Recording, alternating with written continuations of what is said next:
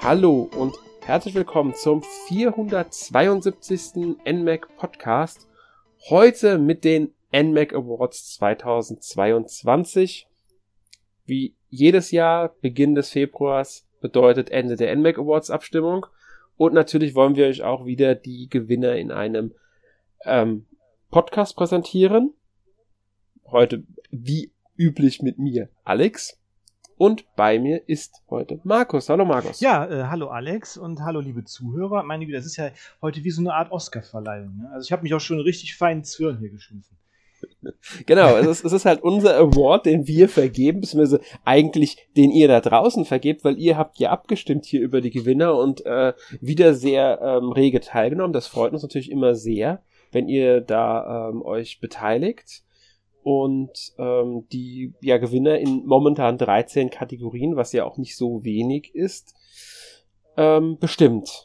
Und da gab es dann schon wirklich schön viele Teilnahmen und ihr habt in den Kategorien auch für ein paar Überraschungen gesorgt. Ich kann definitiv auch direkt sagen, dass zum Teil die Platzierungen sich wirklich erst kurz vor Schluss entschieden haben, also wirklich kurz auf knapp.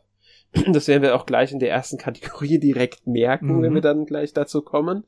Abgestimmt habt ihr natürlich vom 1. Januar bis zum 29. Januar. Und ja, dann seitdem stehen die Gewinner fest. Und ich würde sagen, wir steigen dann einfach auch direkt mit der Kategorie ein, mit der ersten. Und zwar beste Story. Hier haben wir 3 Spiele, natürlich, wir gehen immer auf 3 Spiele ein, das ist vielleicht noch so zu erwähnen, dass wir die Top 3 im Normalfall ansprechen. Manchmal erwähnen wir noch den 4. dazu, wenn es zum Beispiel sehr knapp hin war oder auch wenn es ein persönliches Bedürfnis von uns ist, ein gewisses Spiel einfach nochmal mit zu erwähnen. Das kann durchaus passieren. Ja, manchmal, logisch, wir wollen ja auch ein bisschen unsere Note mit einbringen. Und manchmal kann es natürlich auch sein, dass wir einfach mal ein paar Spiele erwähnen, wo die gelandet sind, weil wir da überrascht sind, dass die vielleicht besonders weit hinten gelandet sind. Oder dass sie doch sehr viele Stimmen bekommen haben, aber es halt nicht in Top 3 geschafft haben. Also, ja, wir werden bei jeder Kategorie so ein bisschen so, dass wir schauen, wie weit gehen wir drauf ein.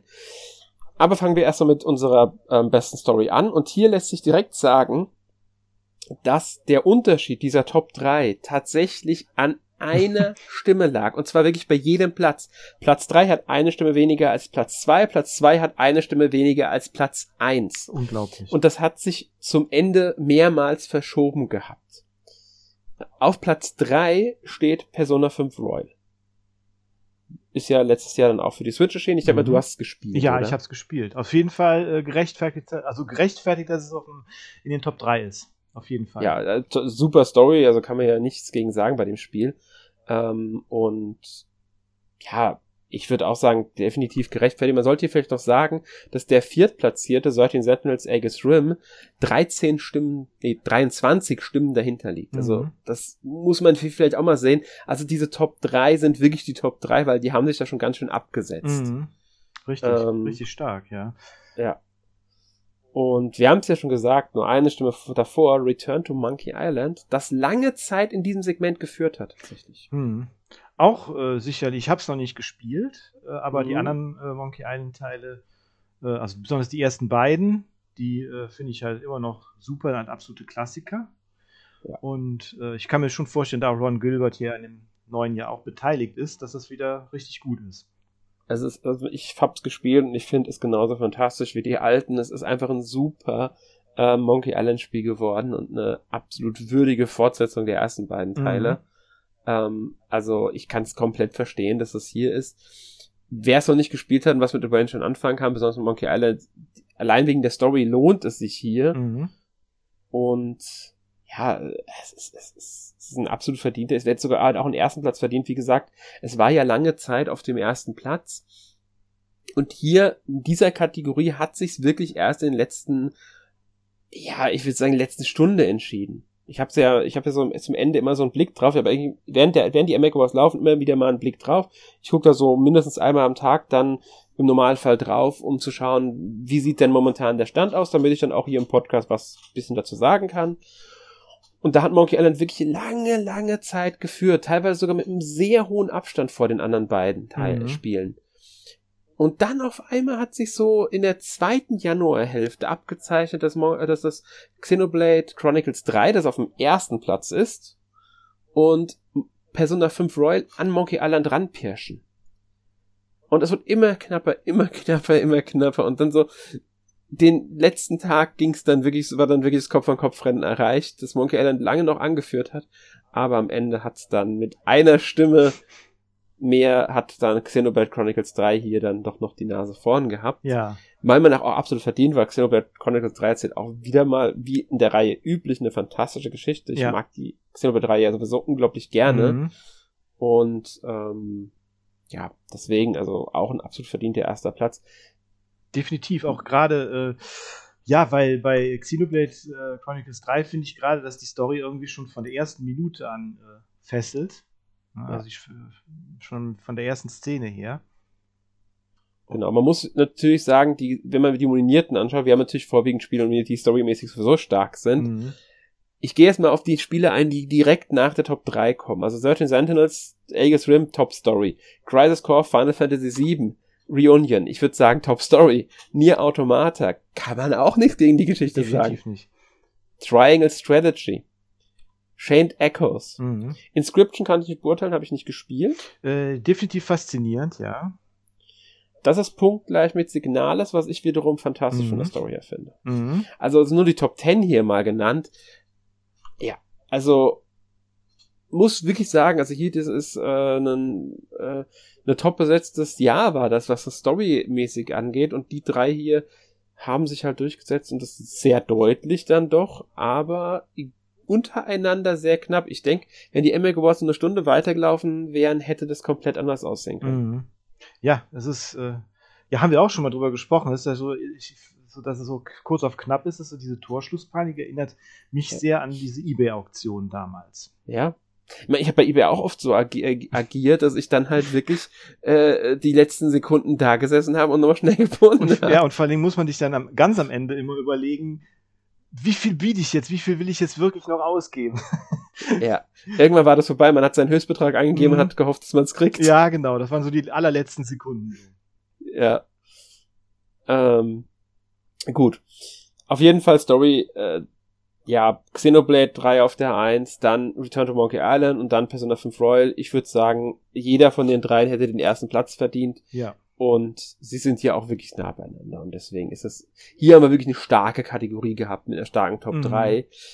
Das sieht in der nächsten ähnlich aus, würde ich behaupten. Allerdings ist hier der Abstand etwas eindeutiger. Mhm. Man muss hier sagen, der Abstand zum Viertplatzierten ist nur bei 10 Stimmen, also Cult of the Lamb ist auf dem 4. Platz gelandet, Persona 5 Royal wieder auf dem 3. Platz. Ja, Atmosphäre kann man nichts gegen sagen bei dem Spiel, also auch durch den Stil halt, ne? Also da tut natürlich auch der Artstyle, da kommen wir ja später noch zu, aber der tut da auch schon, der fügt der Atmosphäre sehr viel hinzu, ne? Ja, definitiv. Und auch die Musik, muss man dazu sagen, darf man ja auch nicht vergessen bei dem Spiel. Kommen wir auch noch mit der Soundkategorie dann dazu. Die ist ja auch noch wirklich wichtig bei dem Spiel und also trägt viel dazu bei. Und das ist einfach dieses Gesamtbild, audiovisuelle Präsentation dieses Spiels ist so atmosphärisch dann auch wieder, dass ich komplett verstehen kann, warum dieses Spiel es am Ende dann auf den 3. Platz geschafft hat. Auch hier muss ich übrigens sagen, gab es ein Hin und Her, allerdings weniger an der Spitze. Also ich will nicht sagen, dass der Erstplatzierte die ganze Zeit Erster war, aber Cult of the Lamb war zeitweise sogar mal Zweiter, wurde dann wieder überholt, dann war es wieder Dritter, dann war es wieder eine Zeit lang Zweiter.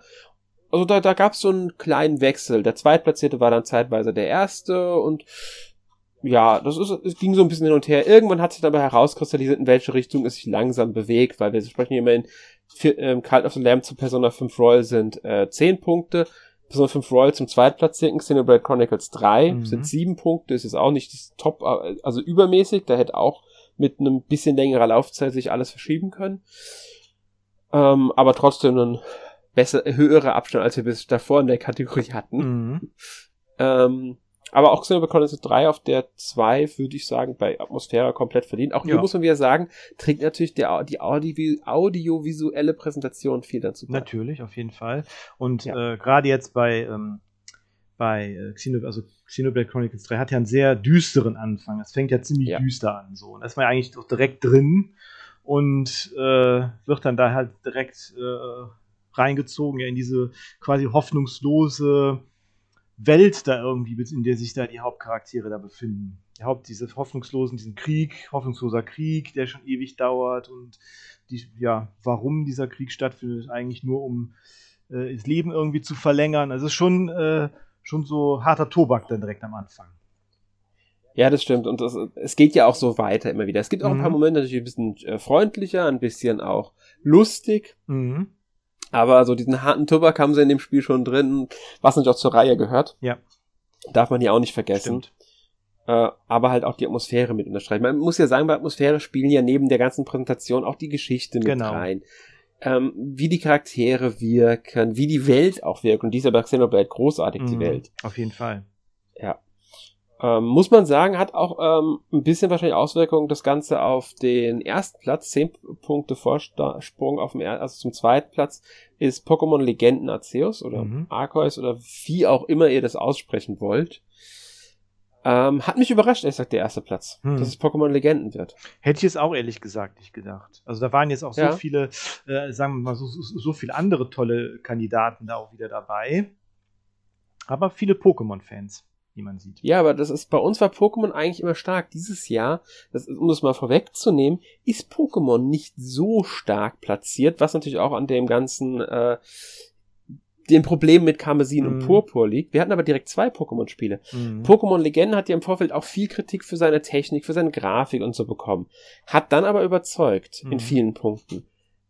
Und anscheinend besonders bei der Atmosphäre auch sehr viele zufriedengestellt, sonst wäre es ja nicht auf dem ersten Platz, was ich auch verstehen kann, weil gerade durch diese, es ist ja keine Open World, das haben wir nur bei Karmesin und Purpur, aber diese großen Gebiete, die wir da haben, diese Open World-artigen Gebiete, dann dieses Besondere durch die Vergangenheit, dieses japanisch angehauchte, das gibt dem Spiel auch was Eigenes innerhalb der Pokémon-Reihe. Genau, das denke ich auch. Also ich denke auch, dass diese quasi ans alte Japan angelehnte Atmosphäre da auch sehr viel zu beigetragen hat, nur dass das auf dem ersten Platz gelandet ist. Denke ich auch. Und ja, warum, ich meine, ist es verdient, der erste Platz? Absolut, weil ich kann es voll nachvollziehen, warum das Spiel auf dem ersten ist. Ich hätte es halt, wie gesagt, nicht erwartet. Ich hätte andere Spiele eher auf den ersten Platz gehen. Ehrlich gesagt hätte ich das Spiel nicht zwingend sogar in den Top 3 gesehen, wenn ich mir die Nominiertenliste anschaue. Aber das muss ja nichts heißen. Ich meine, ihr habt so abgestimmt und es ist ja auch ein sehr berechtigter erster Platz. Definitiv. Also für Pokémon-Fans war dann auch Pokémon Legenden definitiv besser als Karmesin und Purpur dann letztendlich. Ja, genau. Denke ich auch für viele. Es war auch das Frischere von beiden Spielen, wobei natürlich auch Karmesin Purpur hat auch vieles richtig gemacht. Man darf jetzt nicht nur wegen der Technik und vielleicht ein paar spielerischen Mängeln die Spiele komplett schlecht reden. Es hat auch viel richtig gemacht, aber ich glaube, in der Kategorie war es gar nicht nominiert. Wir haben es also Karmesin und Purpur haben wir gar nicht in so vielen Kategorien mit drin gehabt. Selber muss man sagen, gilt auch für Pokémon Legenden. Das ist auch nicht in unbedingt allen Kategorien drin. Zum Beispiel in unserer nächsten Kategorie ist keins der beiden Spiele nominiert gewesen, was auch einfach nicht gepasst hätte. Also das wäre schon ein Skandal gewesen. Ich denke auch, weil wir kommen nämlich zur besten Technik und ich denke, da hätten sie beide nicht reingepasst, weil technisch hat sich, man muss sagen, Pokémon Legenden immer noch ein bisschen deutlich besser als jetzt Pokémon Karmesin und Purpur. Ja. Aber es waren keine technische Meisterleistung, beide nicht. Da hatten wir halt dieses Jahr einfach 15 wesentlich besser auf der Switch laufende und umgesetzte Spiele. Auch viele von denen, die es halt jetzt nicht geschafft haben, hier in die Top 4 müssen wir hier sagen, weil wir einen doppelten dritten Platz haben. Ich will kurz erwähnen, dass auf dem 5. Platz, weil es gibt ja dann keinen 4. Platz, wenn wir 2 dritte Plätze haben, ist Persona 5 Royal mit nur 4 Stimmen hinter eben diesen beiden Drittplatzierten. Deswegen will ich das hier erwähnen, einfach, dass wir das nicht vergessen, weil das ist technisch halt auch für Switch sehr gut passiert gewesen und das wurde auch anerkannt. Aber es hat dann am Ende 4 Stimmen weniger bekommen als die beiden Drittplatzierten. bei denen ich ein bisschen überrascht wurde. Also Mario und Rabbids Sparks of Hope ist jetzt weniger eine Überraschung. Mario-Titel laufen bei uns in den meisten Kategorien immer bei den Awards gut, und es war ja auch technisch absolut sauber umgesetzt, das Spiel. Also, ich fand, hast du es gespielt? Nee, hab's nicht gespielt, aber ich meine, die sind ja eigentlich immer technisch, also die Lego-Spiele sind ja eigentlich immer technisch. Du meinst jetzt die Mario und Rabbids? Sorry, ja, Mario und Rabbids, ja. Nee. Ja, kann man eigentlich erwarten, wenn da... Ja, weil es hängen Nintendo und Ubisoft drin, es gibt kleinere Marken, keine Frage, aber es war technisch echt gut umgesetzt und du hast ja schon auch gesagt, Lego-Spiele, Lego Star Wars ist das andere Spiel, das hierhin geschafft hat, Lego Star Wars, die Skywalker-Saga, punktgleich mit Mario und Rabbids, ja, die sind halt meistens, also ich glaube, es gab 2 Lego-Spiele, die ich auf einer Nintendo-Konsole gespielt habe, die es technisch nicht ganz so sauber waren, man muss nicht immer Abstriche haben zu den anderen Konsolen, also auf der PS5 läuft das Spiel natürlich ganz anders als auf der Switch, aber gerade dadurch merkt man, wie gut sie eigentlich technisch sind, weil sie auf beiden Konsolen das machen, was sie aus den Konsolen das rausholen, was die Konsolen eben anbieten und nicht mehr von der Konsole wollen, was ja einige Portierungen das Problem hat, dass sie mehr von der Switch erwarten, weil das auch noch auf anderen Systemen, auf stärkeren Systemen eben erscheint. Aber die Spiele müssen eben auf der Switch speziell angepasst werden. Und das hat Lego Star Wars halt gut hinbekommen auf der Switch. Und deswegen kann ich voll verstehen, dass es hier bei der Technik drin gelandet ist. Muss man sagen, ist so anscheinend ein beliebtes Spiel. Ich meine, der Star Wars zieht ja immer eigentlich, der Star Wars-Namen. Ja, und die Lego Star Wars sind sowieso immer gut gewesen. Also. Ja. Die Lego Star Wars, also gerade die ersten beiden, also die klassische, die Filmumsetzung, die ersten beiden, die klassische Trilogie und die Prequel-Trilogie, waren ja Top-Spiele, beziehungsweise die komplette Saga besonders. Der Clone Wars-Teil war auch nicht schlecht, und der Force Awakens Teil, also war auch in Ordnung, aber die beiden kommen halt nicht an den jetzt dran, an die Skywalker Saga, der ist für mich bisher das beste Lego Star Wars. Okay, cool. Auch durch die ganzen Möglichkeiten, die man außerhalb der Level hat. Es gibt ein paar Schwächen, keine Frage, aber technisch absolut sauber umgesetzt. Ich spiele zwar eher auf der PS5, aber ich habe mir auch schon die Switch-Version angeguckt, aus Neugier, wie die denn läuft. Und da kann man auch nichts gegen sagen. Also wenn man das Spiel wirklich lieber mobil spielen mag, kann man das ohne Probleme auch auf der auf der Switch spielen. Ja. Ja, dann kommen wir zum Spiel, das von Nintendo, von Monolith Soft ist, und damit dürften wir gar nicht schon verraten haben, was es ist. Das dritte Kategorie, dritte Mal dabei, Xenoblade Chronicles 3. Auch völlig verständlich. Gerade, ich meine, die Xenoblade-Spiele, die glänzen ja eigentlich durch diese offene Welt immer, auch diese riesigen, beeindruckenden Landschaften und so, und deshalb, da ist ja auch jetzt beim dritten Teil nichts anders, ne? Und technisch läuft's halt auch total sauber. Ja, es gibt vielleicht manchmal ganz, ganz selten ein paar kleinere Ruckler. Ja. Manchmal ploppen halt Objekte ein bisschen spät auf. Das hat aber auch viele Spiele. Aber dafür, wie das Spiel aussieht und wie es läuft, kann man echt dem Spiel nichts vorwerfen, weil ja nie der Spielspaß in irgendeiner Weise beeinträchtigt oder die Spielbarkeit beeinträchtigt wird. Und deswegen ist es so sauber umgesetzt auf der Konsole. Da hätten sich die Entwickler von Game Freak mal an Monolith wenden sollen. Ja. Für ein paar Tipps, wie sie Pokémon umsetzen sollen. Ja, wahrscheinlich, ja. Ja?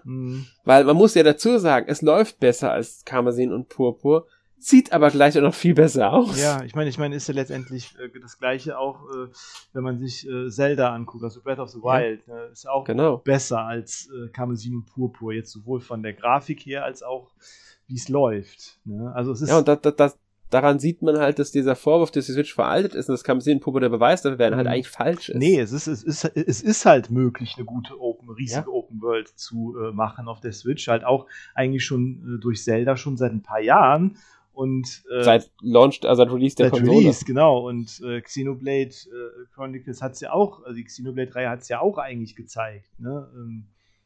Deshalb, also daran liegt es definitiv nicht. Sie haben sogar The Witcher 3 auf die Konsole gebracht und es läuft akzeptabel. Also es soll sogar gut laufen. Ja. Klar sieht es nicht so toll aus wie auf dem PC oder auf den anderen Konsolen. Aber für das, was sie wollten, läuft es echt gut. Ja. Und ja, deswegen. Aber genau das ist halt diese Technik-Kategorie. Hier geht's um die Technik und man sollte vielleicht noch erwähnen, dass Xenoblade 14 Punkte vor den anderen, also vor Lego Star Wars und Mario und Rabbids liegt, aber nur 2 Punkte hinter dem Erstplatzierten. Der da ist? Kirby und das vergessene Land. Hat mich auch ein bisschen überrascht, muss ich sagen. Mhm. Ja, ich meine, es ist ja technisch wirklich sauber umgesetzt. Klar, natürlich. So, das läuft ja wirklich absolut flüssig und es sieht toll aus. Also da kann man echt nichts sagen gegen die technische Umsetzung von dem Spiel. Mhm. Ja, das stimmt. Hast du es gespielt? Nee, ich habe es noch nicht gespielt. Okay, also es ist ein tolles Spiel. Also auch da gerade technisch gesehen kann man da echt... es ist effektreich an den richtigen Stellen. Es läuft, ich habe nicht einmal gemerkt, dass es irgendwie geruckelt hätte oder dass es da irgendwelche Beeinträchtigungen gäbe. Es gibt keine wirklichen Pop-Ups. Es ist das erste 3D-Kirby und dann direkt halt auch noch so gut aussehen. Und nee, also das ist wirklich, wirklich sauber gearbeitet und toll umgesetzt worden technisch. Ja. Für mich... verständlich. Ich hätte jetzt auch vielleicht Xenoblade eher vorne gesehen, einfach nochmal wegen dem, was Xenoblade einfach auch für ein Spiel ist. Es gibt auch noch ein paar andere Spiele, die ich jetzt vielleicht eher in den Top 3 zumindest gesehen hätte. Nier Automata, weil es einfach eine Top-Umsetzung auf die Switch ist, auch wenn es keine 60 FPS erreicht, sondern 3 FPS. Aber in dieser 3 FPS, das merkt man nicht und es läuft so gut auf der Switch, dieses Spiel. Fantastisch. Ja, genau. Und Rogue Legacy 2 läuft in 60 FPS butterweich, sieht richtig schick aus und hat keinerlei Ruckler. Ja, also eine der saubersten Portierungen, also Umsetzungen auf Switch, die ich kenne, ist Rogue Legacy 2. Also hier hätten wir auch noch 2 Kandidaten gehabt, die jetzt nicht so weit vorne gelandet ist. Nier Automata ist auf der 7 gelandet, Rogue Legacy 2 auf der 8. Aber beide so Spiele, die zum Beispiel ich weiter vorne gesehen hätte, wenn ich es persönlich bestimmt hätte. Genau. Aber ja, genau wie 13 Sentinels ja auch, ne? Das ist ja auch super umgesetzt. Also da ist jetzt auch gar nichts, was man da irgendwie bemängeln könnte. Ganz genau. Das ist, die laufen alle samt top. Und da merkt man auch wieder dran, wenn man jetzt mal einen Unterschied sieht, auf der Switch kann es wirklich, wirklich gute Spiele geben. Ja. Ganz genau. Also technisch meinen wir natürlich. Genau, gerade technisch. Also es ist möglich, wenn man sich ein bisschen anstrengt. So. Ja, oder wenn man halt die richtigen Mechaniken kennt. Ich bin kein Programmierer, ich weiß nicht, woran sowas dann manchmal scheitert. Manchmal ist auch wirklich einfach nur Pech, denke ich, weil Zeit ausgeht, Budget ausgeht. Das darf bei einem Pokémon nicht passieren, das als Beispiel, aber bei kleineren Spielen bin ich auch verzeihlicher als bei einer Riesenproduktion. Genau. Also wenn es jetzt bei einem Double-A oder Indie-Spiel bin ich wesentlich verzeihlicher als jetzt bei einem Triple-A-Spiel. Und Pokémon zählt auf der Switch zumindest, jetzt nicht unbedingt auf anderen Systemen, auf der Switch ist das nun mal ein Triple-A-Spiel. Ja, also die haben dich da, glaube ich, die sollten eigentlich ein bisschen mehr Zeit bekommen, auch wahrscheinlich für die Entwicklung. Ne? Also ich glaube, dass denen da wirklich dass die zu wenig Zeit hatten. Ich denke, sie hatten wirklich das Problem, 2 Pokémon in einem Jahr. Und ich könnte, und dazu noch im Jahr vorher, was ja nur 2 Monate vor Legenden war, kam ja auch noch das Remake von Perle und Perle, Diamant? Ja, genau. Ich glaube, ja, genau. Was natürlich ein externes Studio entwickelt hat, aber da mussten sie trotzdem in Ressourcen rein investieren, um das halt mit zu unterstützen. Vielleicht war es zu viel Pokémon in zu wenig Zeit. Das war innerhalb von einem Jahr, waren das 3 Pokémon-Spiele. Ja, das war wahrscheinlich schon ein bisschen zu intensiv wahrscheinlich. Das sollten wahrscheinlich ein bisschen mehr Zeit bekommen dafür. Das wird genau, wenn man das mal auf die Editionen mitrechnet, sogar 5 Spiele eigentlich, weil von 2 der Spiele gab es dann auch noch 2 Editionen jeweils. Also, vielleicht nicht die schlauste Idee. Nee. Aber gut, wir wollen nicht zu viel über Pokémon reden, das ist nicht der Pokémon-Podcast. Wir gehen mal zur nächsten Kategorie über. Bester Sound. Und wir haben es ja schon erwähnt, der Sound spielt auch eine sehr wichtige Rolle bei der Atmosphäre. Und deswegen kommen wir jetzt zur Sound-Kategorie, bei der wir normal 3 Plätze haben. Ich habe den 4. Platz bei uns jetzt auch mal mit aufgeschrieben, weil er nur 4 Punkte hinter dem 3. Platz liegt. Es gibt aber noch eine andere Besonderheit in dieser Kategorie und die ist sehr, sehr wichtig, weshalb der 4. Platz erwähnt werden muss. Der 4. Platz ist Return to Monkey Island. Ja, kannst du dir, denke ich, vorstellen, dass das soundmäßig ein sehr tolles Spiel ist. Definitiv, also war es ja immer. Ne? Sehr eingängige Musik, schon genau.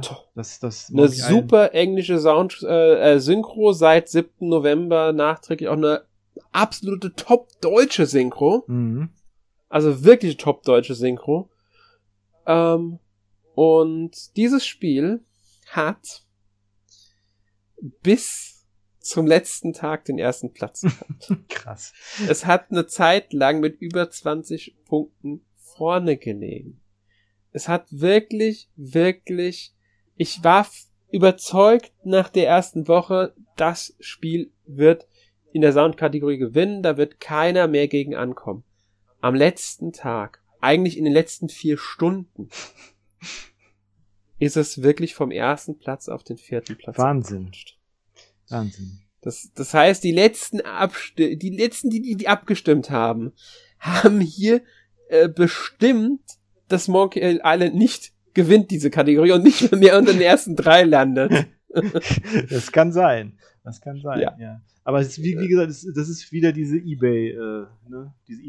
Ja, das ist halt sehr interessant, dass wirklich am Ende sich dann doch nochmal so viel verschiebt. Daran merkt man, dass auch einzelne Stimmen viel entscheiden können. Besonders, weil es halt wirklich nur 4 Stimmen hinter Persona 5 Royal auf dem 3. Platz jetzt liegt. Und was sind schon 4 Stimmen, wenn man mal so sieht? Das ist nicht viel. Dann müssen 4 Personen abstimmen und die sind Punkt gleich. Ja, und gerade jetzt wenn man sich die ganzen Stimmen, die abgegeben wurden, sich anguckt, dann ist es tatsächlich sehr wenig. Ja, deswegen. Also es ist, ja, man muss dazu sagen, jeder hat ja 3 Stimmen in den Kategorien. Also ist natürlich die Teilnehmerzahl geringer als die abgegebenen Stimmen. Nicht jeder stimmt vielleicht 3-mal ab, das hätte man vielleicht von Anfang an sagen sollen. Es gibt auch natürlich einige, die dann nur für ein Spiel stimmen oder in einer Kategorie für 2 Spiele, in anderen für 3, weil man halt vielleicht nicht alles gespielt hat oder so. Das ist ja vollkommen in Ordnung. Deswegen lassen wir euch auch die Wahl, nur für mindestens 1 zu stimmen, aber bis zu 3 Stimmen abgeben zu dürfen. Deswegen variiert auch die Stimmenzahl in den Kategorien zum Teil. Also die sind nicht immer identisch, muss man dazu sagen. Aber das ist ja fürs Endergebnis jetzt nicht so nicht relevant, weil jede Kategorie steht ja für sich. Ja, aber wie wir gesagt hatten, wir sind ja beim Sound nochmal, Persona 5 auf der 3. Wir hatten ja schon gesagt, eben bei der Atmosphäre, wie viel der Sound mit dazu beiträgt, dass so ein Spiel so atmosphärisch ist, und hier haben wir es jetzt. Auf jeden Fall. Interessanterweise haben für Persona 5 Royal bei der Atmosphäre-Kategorie genauso viele abgestimmt wie bei der Soundkategorie. Das hat bei beiden 52 Stimmen bekommen. Krass. Ja, also ich meine, Sound ist natürlich bei der Atmosphäre, also wenn wir jetzt auf Atmosphäre nochmal zurückkommen, ist der Sound natürlich auch gerade bei Horrorspielen sehr wichtig. Ne?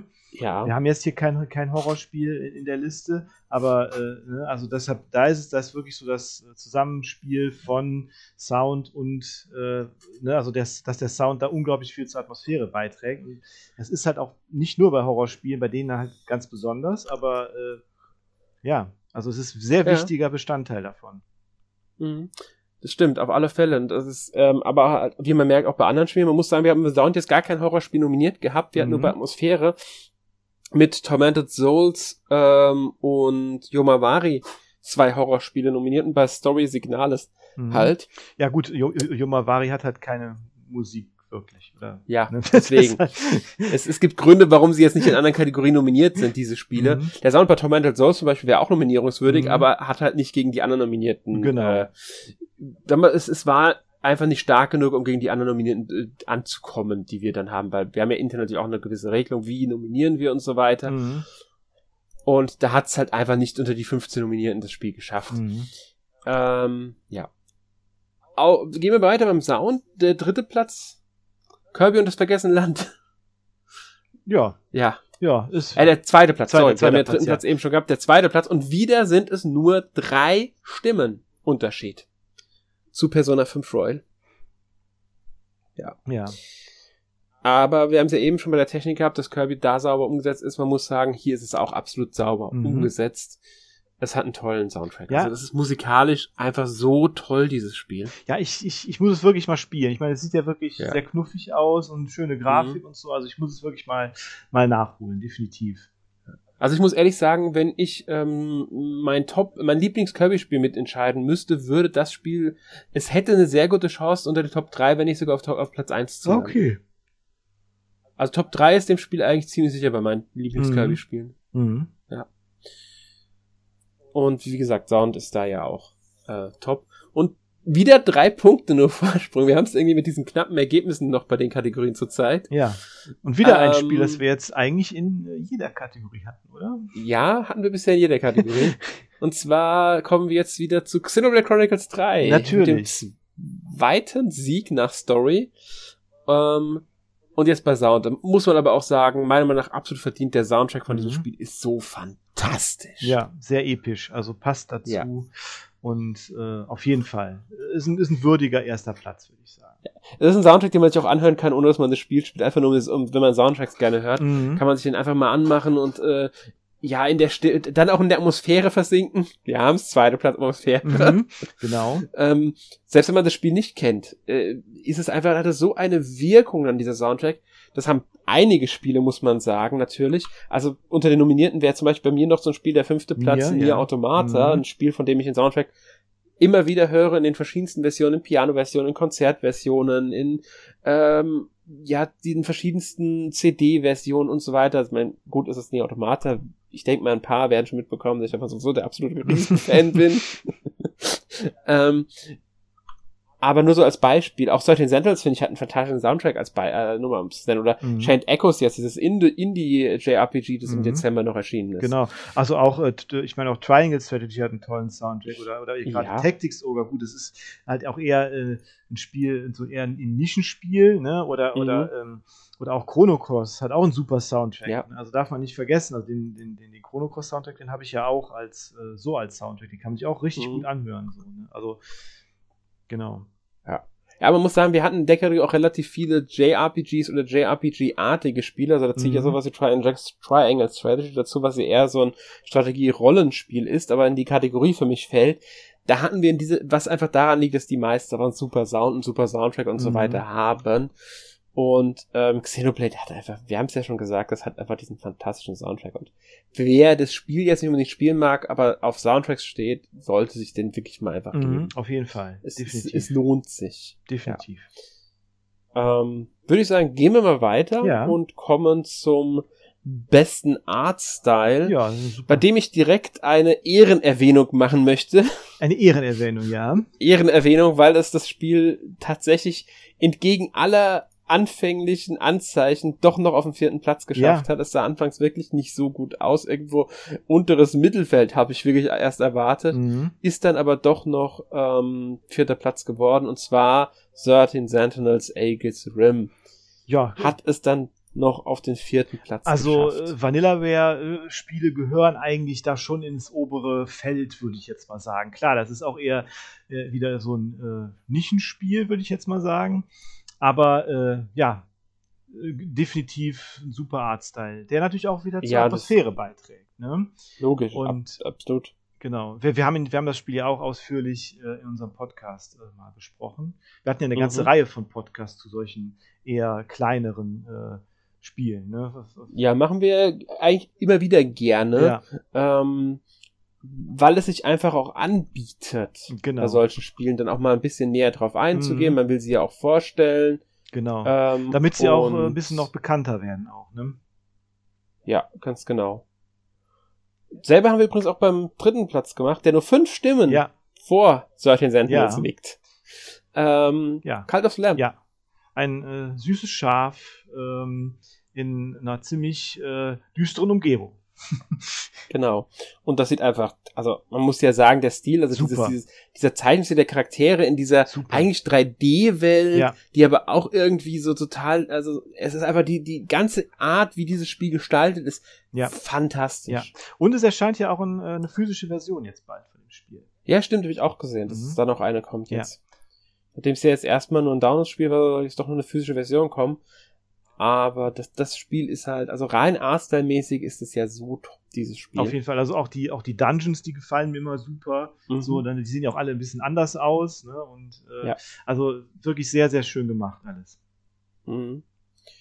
Und dann kommen wir zu einem der Spiele, die vielleicht letztes Jahr mit am umstrittensten waren, was die Grafik angeht. Als das Spiel angekündigt wurde und die ersten Szenen zu sehen waren, gab es da schon einige, die sich über diesen Grafikstil, über den Zeichenstil aufgeregt haben. Ja, aber das war so sehr übertrieben auch. Ne? Ich meine, Ron Gilbert hat ja auch gesagt, dass er nichts mehr posten würde. Ne? Also er hat sich da ja auch zurückgezogen. Das fand ich schon sehr arg übertrieben. Ich meine, ich hatte nie was gegen diesen Arzt. Ja klar, er sieht etwas außergewöhnlich aus, aber ich meine, letztendlich sieht ja jedes von den neuen Monkey Island Spielen irgendwie ein bisschen anders aus. Und ich finde auch immer Spiele, die immer was Neues ausprobieren, auch ziemlich cool eigentlich. Und da sollte man dem auch irgendwie eher so eine Chance geben, anstatt da direkt so gegenzuschießen. Also das fand ich schon ziemlich übel eigentlich. Ja, fand ich auch. Ich habe den Stil, der im Spiel lebten, ich mochten schon vorher, weil er eben was Eigenes war bei Return to Monkey Island. Genau. Es war was Neues einfach mal, was man so in Spielen jetzt nicht wirklich oft sieht, wenn überhaupt mal. Und ich muss sagen, im Spiel, finde ich, passt der perfekt zum Spiel. Genau. Der passt zur Erzählart, der passt zum Humor. Genau. Es ist so toll animiert alles. Einfach top umgesetzt, dieser Aspekt. Auf jeden Fall. Ich bin so froh, dass der hier gewürdigt wird mit dem zweiten Platz. Ja, und ich bin auch wirklich froh, dass die Entwickler da nicht irgendwie eingeknickt sind, sondern wirklich dann auch dazu gestanden haben und das auch genau so dann auch gemacht haben, wie sie es in ihrer Vision dann auch gesehen haben, und dass dann irgendwelche Leute dann ankommen und dann ihren Ei, und dann, das war ja auch damals bei Diablo 3 so, wo dann Leute ihren eigenen Artstyle, da wie es dann richtig auszusehen hat und so, ne? Also das finde ich dann extrem albern. Also manche Leute schießen da wirklich so total übers Ziel hinaus. Ja, man muss aber sagen, auch erfolgsmäßig ist das Spiel ja wirklich gut, hat gut abgeschnitten, also wirklich erfolgreich für so ein Spiel, und deswegen kann man da echt sagen, die Entwickler wurden bestätigt mit in ihrer Vision dieses Spiels. Genau, definitiv, finde ich auch. Hier muss ich wieder dazu sagen, wir haben wieder den Monkey Island Fall. Es führt eine ganze Weile und verliert dann doch den ersten. Ja, vielleicht waren das tatsächlich die da gegen den Artstyle gewettert haben, abgestimmt haben. Nein, Quatsch. Ja, ich denke, es sind vielleicht auch die einfach den Erstplatzierten lieber mögen, ich weiß es nicht. Aber bei der Story ist es passiert. Da ist halt nur auf den zweiten Platz gerutscht mit einer Stimme. Beim Sound ist es noch rausgeflogen, obwohl es lange Zeit geführt hat, und nur auf dem vierten Platz gelandet. Jetzt hat es den ersten Platz mit 4 Stimmen Rückstand an Persona 5 Royal abgeben müssen. Ich muss sagen, ich kann Persona 5 Royal auf dem ersten Platz vollkommen verstehen. Auf jeden Fall. Also der Artstyle ist so sensationell. Also ich weiß gar nicht, das muss man gesehen haben. Ne? Also ich finde, das ist auch so ein bisschen so ein quasi schon so ein Vorbild für andere, wie man so eine UI gut designen kann, wie man das alles halt aus einem Guss erscheinen lässt. So finde ich. So. Ja, definitiv. Man sollte hier vielleicht noch anmerken, bei den NMAC Awards 2021, also letztes Jahr, hat den Artstyle Award Persona 5 Strikers gewonnen. Ach ja.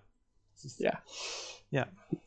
Auch relativ knapp vor Death's Door, aber trotzdem finde ich sehr amüsant, dass hier Persona die das zweite Mal diese Kategorie dann doch holen kann. Wenn auch natürlich mit 2 verschiedenen Spielen, aber der Artstyle ist ja dann doch sehr ähnlich in dem Stil, und das finde ich halt dann schon sehr schön, dass sie das auf jeden Fall. Aber ich finde, dass wir letztes Jahr eigentlich eine ganze Reihe von wirklich schöne Spiele hatten, die auch ihren eigenen Artstyle so hatten. Wenn jetzt zum Beispiel, wir hatten 13 Sentinels, aber auch Triangle Strategy wieder mit diesem schönen 3D-HD-Stil oder auch das Dorfromantik hat auch wieder sowas ganz Eigenes irgendwie. Ja, das ist sehr schön. Ja, oder auch das Turtles-Spiel auch, ne, hat auch wieder seinen ganz eigenen hochwertigen Pixel-Stil, genau wie halt auch Chained Echoes auch und 16-Bit, und Inscription hat auch einen sehr interessanten Stil, ne? Also wir hatten wirklich tolle, also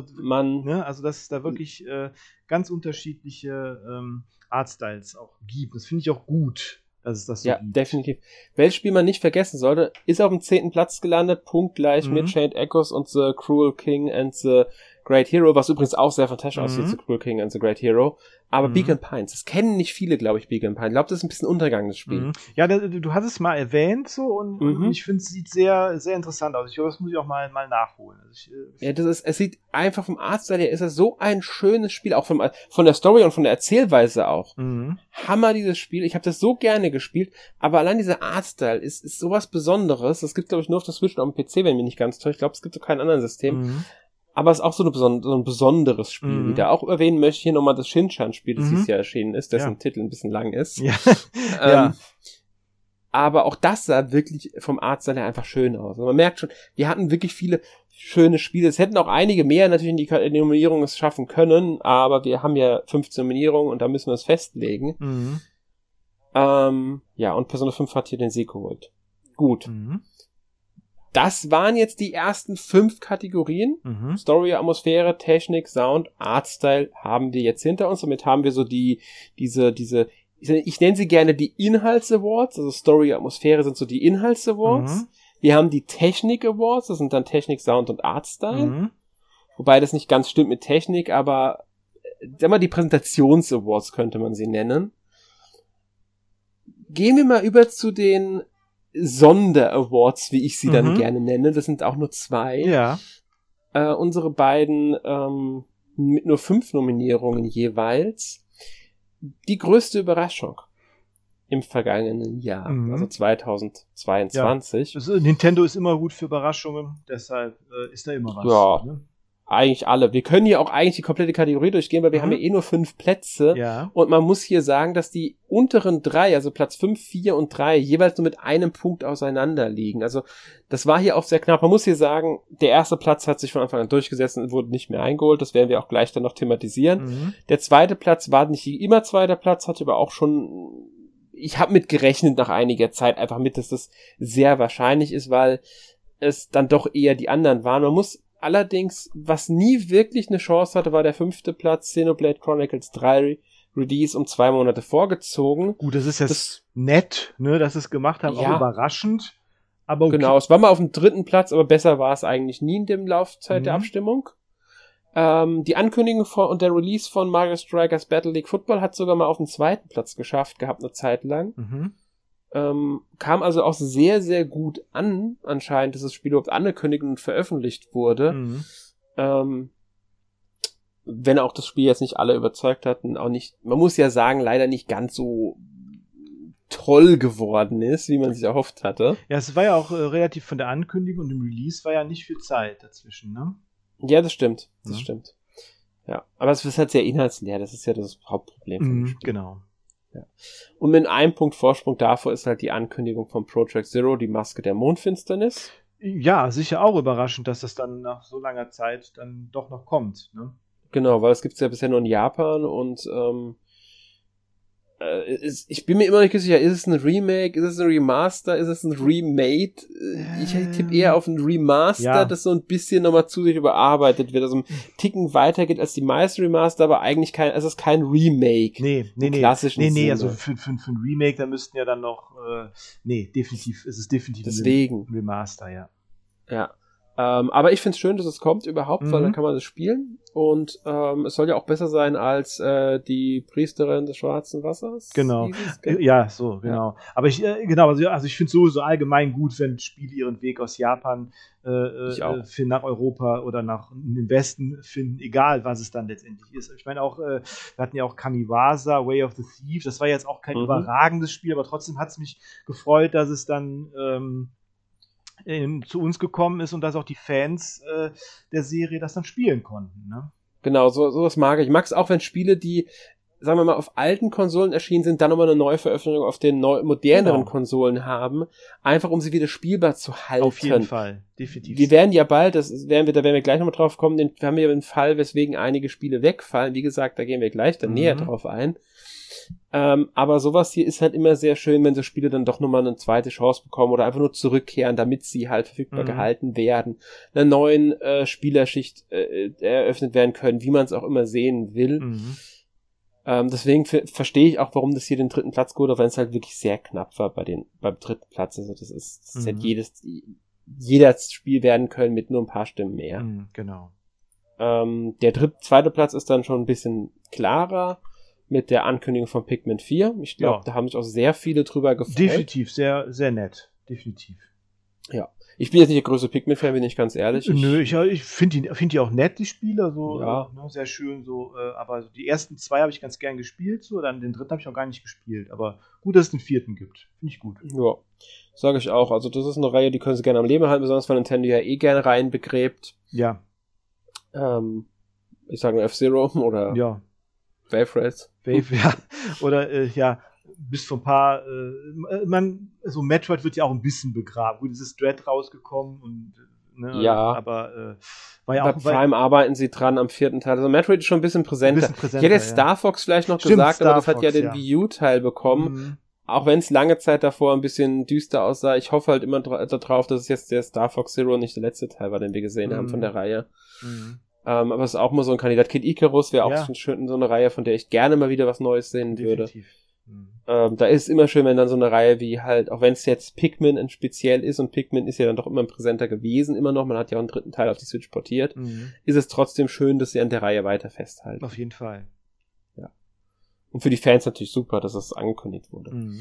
Und dann muss man halt einfach sagen, mit einem absoluten Abstand, also wirklich, wirklich von Anfang an allen anderen davongerannt dieser Kategorie, der Mario Kart 8 Booster Strecken. Finde ich aber auch völlig gerechtfertigt, also dann direkt so viele Strecken, neue Strecken anzubieten und war ja wirklich eine Überraschung, richtig gut. Ja, das war eine Top-Überraschung. Ich meine, bisher ist die Hälfte erst erschienen, da kommt noch ein bisschen was. Aber allein die Tatsache, dass sie nochmal 48 Strecken diesem Spiel hinzufügen und das für einen annehmbaren Preis. Ich meine, ich finde, der Booster-Streckenpass kostet echt nicht so viel. Mhm. Wenn man Abonnent von Nintendo Switch Online plus Erweiterungspass ist, kriegt man es ja sogar noch kostenlos. Mhm. Und wie viele Strecken waren es jetzt? 48, ne? Ich glaube, 48 müssten es sein. Ja, und ich meine, das ist ja wirklich eine Riesenanzahl. Und dass sie das machen, anstatt jetzt dann Mario Kart 9 oder so anzukündigen, war ja dann schon, dass sie jetzt eher dann an 8 festhalten und quasi 8 dann noch ausbauen. Es würde auch schwer werden, 8 ist 8 Deluxe. Wir müssen ja sagen, es ist 8 Deluxe. Es ist ja nicht 8, sondern 8 wäre ja Wii U. Wir reden hier von Mario Kart 8 Deluxe. Richtig. Weil es gibt es ja nicht für die Wii U, sondern nur für die Switch-Version. Und die ist ja auch die deutlich bessere Version nochmal. Die haben das Spiel ja im Vergleich, also bei der Portierung auf die Wii U nochmal deutlich verbessert. Und dadurch ist auch dieses Spiel so gut geworden. Und man muss einfach sagen, es ist halt auch das beste Mario Kart. Ja. Es wird unglaublich schwer für Nintendo und Mario Kart 9 zu entwickeln. Denke ich auch. Also da, was sollen sie da noch irgendwie groß verbessern, ne? Oder was? Ja, das ist, im Endeffekt wäre es besser, wenn sie wirklich Mario Kart 8 als Grundlage nehmen, eine schönere Grafik dem Ganzen verpassen, aber das Gameplay gar nicht so viel verändern. Neue Strecken natürlich, dann mehr Fahrer im besten Fall. Was Nintendo eigentlich machen muss für ein nächstes Mario Kart ist, dass sie das Fahrerfeld weiter erweitern. Link, wir haben mittlerweile Link, wir haben die Inklinge. Das sind Bonusfiguren, aber sie sollten das von Grund auf wirklich als einen Nintendo-Kart-Racer eigentlich inszenieren, der weiterhin Mario Kart heißen wird.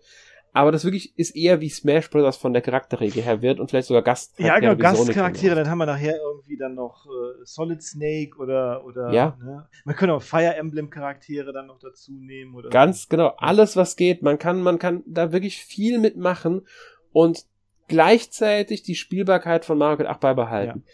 Aber auch hier muss man natürlich sagen, das geht jetzt ein bisschen sehr in die Tiefe, wir können das natürlich jetzt noch nicht beurteilen. Wir haben irgendwann mal, letztes Jahr im August hatten wir einen Mario Kart Franchise Podcast, da sind wir auch darauf ein bisschen eingegangen, wie die so die Zukunft aussehen könnte. Also wenn ihr da ein bisschen mehr hören wollt, könnt ihr euch das gerne mal anhören. Auf jeden Fall eine verdiente Überraschung, muss man einfach mal so sagen. Ja. Definitiv. Gehen wir zu den Enttäuschungen.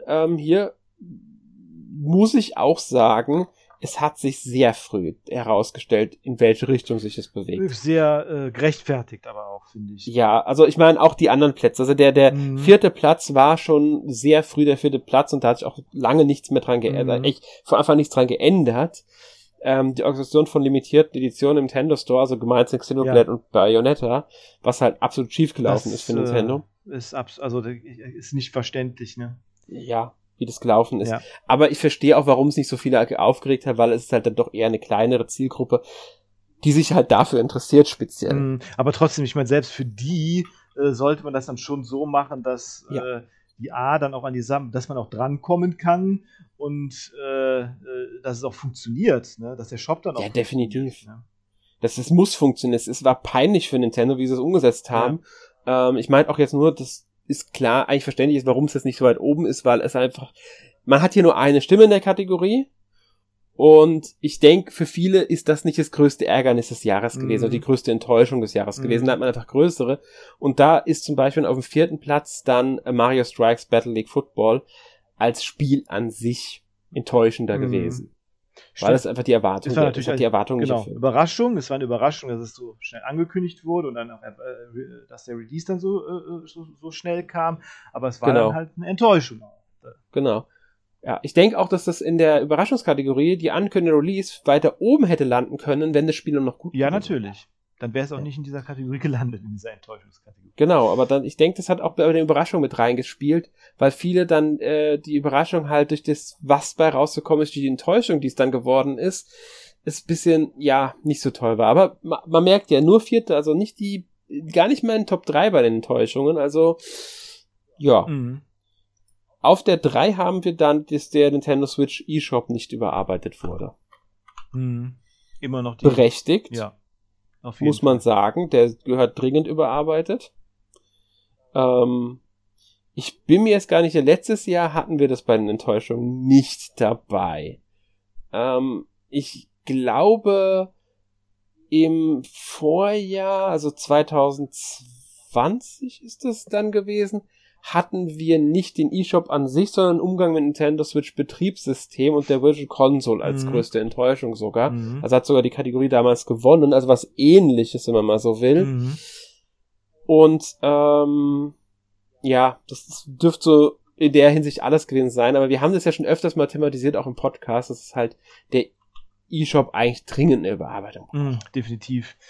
Und ja, also da haben wir ja auch von euch schon die Bestätigung für bekommen, dass ihr das auch so seht. Also eigentlich müssten die meisten Shops mal irgendwie eine Überarbeitung bekommen, jetzt von den Konsolenherstellern. Ja, man muss nur dazu sagen, der PlayStation und der Xbox Store, besonders der PlayStation, den ich momentan von den dreien am besten finde, laufen dann doch nochmal einen ganzen Ticken besser als das, was die Switch da bietet. Ja.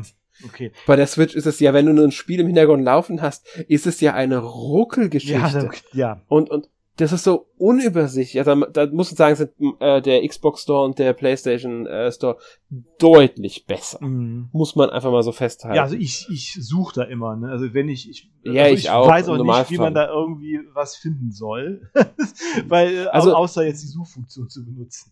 Wenn ich Angebote durchgucken will, einfach nur gucken will, was ist im Angebot, was ist günstig, ich nutze den PC im Normalfall dafür, weil es übersichtlicher ist. Weil es besser ist als an der Switch selbst. Und das ist eine Peinlichkeit für...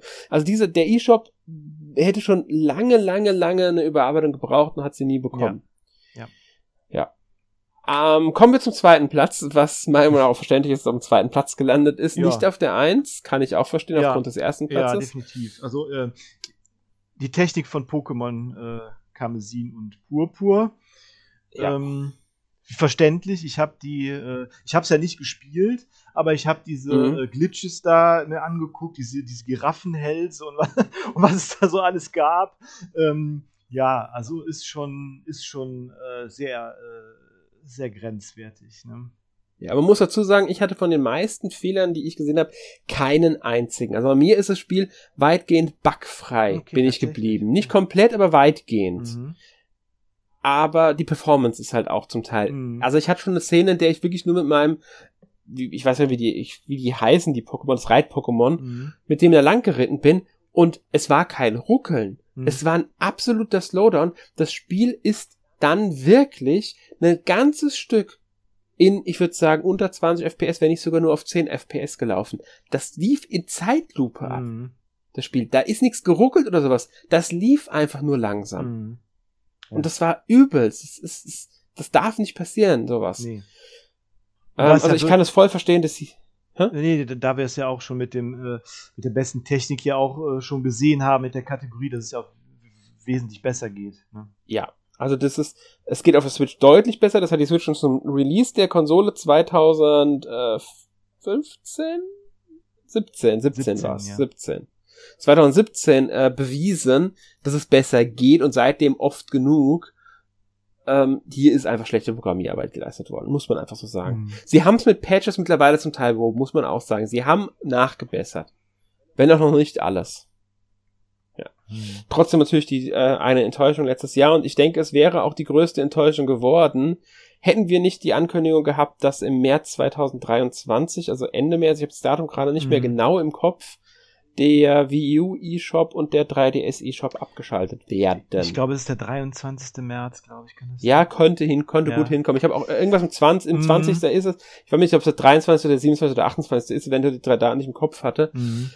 Fire Emblem Fates kann man sogar schon ab dem, ich glaube, 28. Februar oder 27. oder so nicht mehr im eShop von dem 3DS kaufen dann. Das hat irgendwelche Gründe, da wird alles abgeschaltet, da gehen keine DLCs, da kann man nichts mehr von dem Spiel kaufen dort. Ja, und dann später dann halt ab dem, also wenn es jetzt der 23. ist, dann ab Ende März, sagen wir jetzt einfach mal, dann halt gar nichts mehr, ist Schluss. Genau, und wichtig dabei ist, man kann schon seit August 2022 kein Guthaben auf den Konsolen mehr hinzufügen. Mhm. Das heißt, wenn man jetzt auf dem 3DS oder der Wii noch was kaufen will, muss man das Guthaben entweder schon drauf haben oder man muss, ich glaube, es könnten noch mit Zahlungsart Kreditkarte, das könnte vielleicht noch funktionieren. Ja. Über die Webseite funktioniert es natürlich noch, da kann man ja auch kaufen. Ja. Also das ist vielleicht die einfachste Lösung. Und natürlich, wenn man auf der Switch Guthaben hinzufügt und seinen Account verknüpft, geht zumindest auf dem 3DS kaufen, dann mit demselben Guthaben. Mhm. Bei der Wii U geht das, weiß ich gar nicht, ob das da auch funktioniert dann. Das habe ich nie ausprobiert mit der Wii U. Mhm. Also es gibt natürlich auch Möglichkeiten, Guthaben zu nutzen, das man jetzt hat. Entweder man fügt es auf der Switch hinzu oder man nutzt die Webseite einfach zum Kaufen, was nicht geht. Aber auf jeden Fall, wenn ihr noch Spiele von der Wii U oder dem 3DS haben wollt, und sei es nur eine Demo, sichert euch die bis Ende März, weil danach geht nichts mehr. Ihr dürft, die Sachen, die ihr besitzt, dürft ihr danach weiterhin runterladen. Das bleibt noch eine ganze Weile aktiv. Wie lange ist noch nicht bekannt. Mhm. Obwohl das auch dann irgendwann, kann auch irgendwann abgeschaltet werden. Es wurde schon angedeutet von einem Insider, ehemaligen Nintendo-Mitarbeiter, dass es wohl so 2 Jahre von Nintendo so wird. Also ist schon heftig. Ja, also ich rechne wirklich damit, dass 2025, spätestens 2027 wir auch die Sachen, die wir gekauft haben, digital auf der Wii U und dem 3DS nicht mehr herunterladen können. Da werde ich mir auch noch eine Lösung überlegen müssen, weil ich habe da sehr viele digitale Spiele, allein schon durch auch Tests und so weiter. Ja, ich habe auch, 3DS, da habe ich da diese ganzen Ambassador-Spiele und so, habe ich dann noch, oder diese, oder Sachen, die auch wirklich verschwinden dann, ne? Zum Beispiel, die weg sind. Diese 3D-Sega-Geschichten zum Beispiel, die waren ja ziemlich cool. Zum Beispiel Streets of Rage in 3D oder Echo the Dolphin und so. Die sind auch alle weg. Ne? Das ist alles dann weg und das könnt ihr dann auch nicht mehr erwerben. Und wenn, wie gesagt, erstmal ist es nur weg, ihr könnt nicht mehr erwerben. Wenn es dann irgendwann soweit ist, dass es auch nicht mehr runterladbar ist, was ihr schon gekauft habt, werden wir jetzt das Thema bei uns definitiv thematisieren in einem Podcast auf der Webseite. Wie auch immer, ihr werdet da auch bei uns dann natürlich davon hören. Wir werden uns da sehr drüber aufregen. Regelmäßig. Auf jeden Fall. Weil das für uns ein sehr heikles Thema ist. Und ich kann voll verstehen, dass hier wirklich, es ist eine der Kategorien mit den meisten Stimmen. Mhm. Interessanterweise punktgleich mit der größten Überraschung, dem Mario Kart 8 Booster Pack. Bei beiden haben 74 Personen dafür gestimmt. Nachvollziehbarerweise, muss man hier sagen. Und es sind, wenn ich mich nicht ganz täusche, gibt es nur 2, die mehr Stimmen bekommen haben als Sieger. Ich habe es nicht 100%, aber ich glaube, so in der Richtung war es. Auf jeden Fall ist es sehr, sehr viel und es ist absolut verständlich. Ihr könnt da bei uns auch mal auf die Webseite ein bisschen ins Auge haben. In den nächsten Tagen, Wochen erscheint da nochmal artikelmäßig ein bisschen was dazu zu Spielen, die sich vielleicht noch einen Blick wert sind im Wii U und, also im Wii U eShop. Genau. Also, so im 3DS eShop werden wir wahrscheinlich dann auch nochmal was bringen. Ja. Nur um das auch schon mal anzumerken. Also, erstmal kommt die Wii U jetzt im Februar dran und im März werden wir uns wahrscheinlich dann auch nochmal dem 3DS eShop widmen, in der Hinsicht. Also, haltet da mal die Augen offen, da kommen Artikel zu. Und wir haben ja auch einen Podcast schon dazu gemacht, ne, mal. Genau, wir hatten auch schon mal einen Podcast. Also, vielleicht thematisieren wir das sogar Anfang März nochmal in einem Podcast, ist noch nicht 100% entschieden. Die Möglichkeit besteht. Wenn ihr da Interesse dran habt, dürft ihr uns das gerne in die Kommentare schreiben oder auf anderem Wege mitteilen, dann wissen wir, dass wir da nochmal drüber reden sollen im Podcast. Dann werden wir das nämlich gerne machen. Also gerne uns darauf hinweisen, wenn ihr das Thema nochmal wollt. Vielleicht bringen wir es sowieso, können wir aber nicht garantieren. Aber wenn ihr das möchtet, dann sagt uns das, dann können wir da uns nachrichten. Also es ist auf jeden Fall ein Thema, über das man sehr viel reden sollte, weil es halt nicht geht eigentlich. Also man, die, viele, also sagen wir mal so, die Industrie, Videospielindustrie arbeitet ja offensichtlich darauf hin, dass es digital werden soll, aber wenn es digital werden soll, dann nicht so. Ne? Also wenn dann Sachen auf einmal verschwinden, also da ist dann natürlich wirklich nach wie vor die physischen Versionen der Spiele halt das Erstrebenswerteste immer noch, weil das kann man dann auch spielen, wenn der Shop abgeschaltet ist oder dann noch die Möglichkeit abgeschaltet ist, sich die Sachen runterzuladen. Ne? Also, genau, wobei wir hier halt wirklich festhalten sollten, spielbar sind die Sachen, wenn ihr sie denn bereits habt, und ihr dürft sie auch noch runterladen, wenn ihr sie gekauft habt. Also nicht jetzt irgendwie Sorgen machen, ups, ich habe hier noch das und das Spiel gekauft, muss ich mir jetzt runterladen. Solange noch wissen wir nicht, bis wann, ab wann wir nicht mehr runterladen dürfen. Vorerst dürfen wir alles runterladen, was wir gekauft haben. Es ist nur nicht mehr möglich, was Neues zu kaufen ab Ende März. Mhm. Also nur erstmal dazu, so, dass es so weit festgehalten ist. Nur kaufen ist nicht mehr möglich dann. Mhm. Runterladen wird erstmal noch weiterhin möglich sein, aber das wird dann bestimmt auch noch irgendwann ein Thema werden, was wir dann thematisieren. Ich würde sagen, das ist halt ein großes Thema, da werden wir ein andermal das nochmal thematisieren, und deswegen gehen wir jetzt immer zur nächsten Kategorie weiter. Ja. Zu unserer neuen Kategorie. Wir haben dieses Mal nämlich eine neue Kategorie, die bei uns dann bei den 5 Spiel des Jahres Kategorien sozusagen mitläuft. Also da geht es dann um die besten Spiele ihrer Kategorie sozusagen. Wobei sozusagen ist falsch, es geht um die besten Spiele in ihrer Kategorie.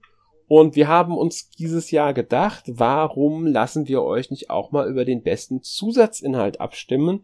Gemeint ist natürlich Download-Contents, also DLCs, aber auch kostenlose Updates, die Inhalt gebracht haben, jetzt nicht irgendwie nur einen Fehler behoben haben, sondern auch wirklich was Inhaltmäßiges neu hinzugefügt haben. Und fanden wir mal interessant, euch auch darüber abstimmen zu lassen. Und deswegen haben wir einfach mal 10 solcher Zusatzinhalte rausgesucht, die unserer Meinung nach die besten 2022 für die Switch waren. Also für Spiele, die es für die Switch gibt und die halt auch auf Switch erhältlich sind.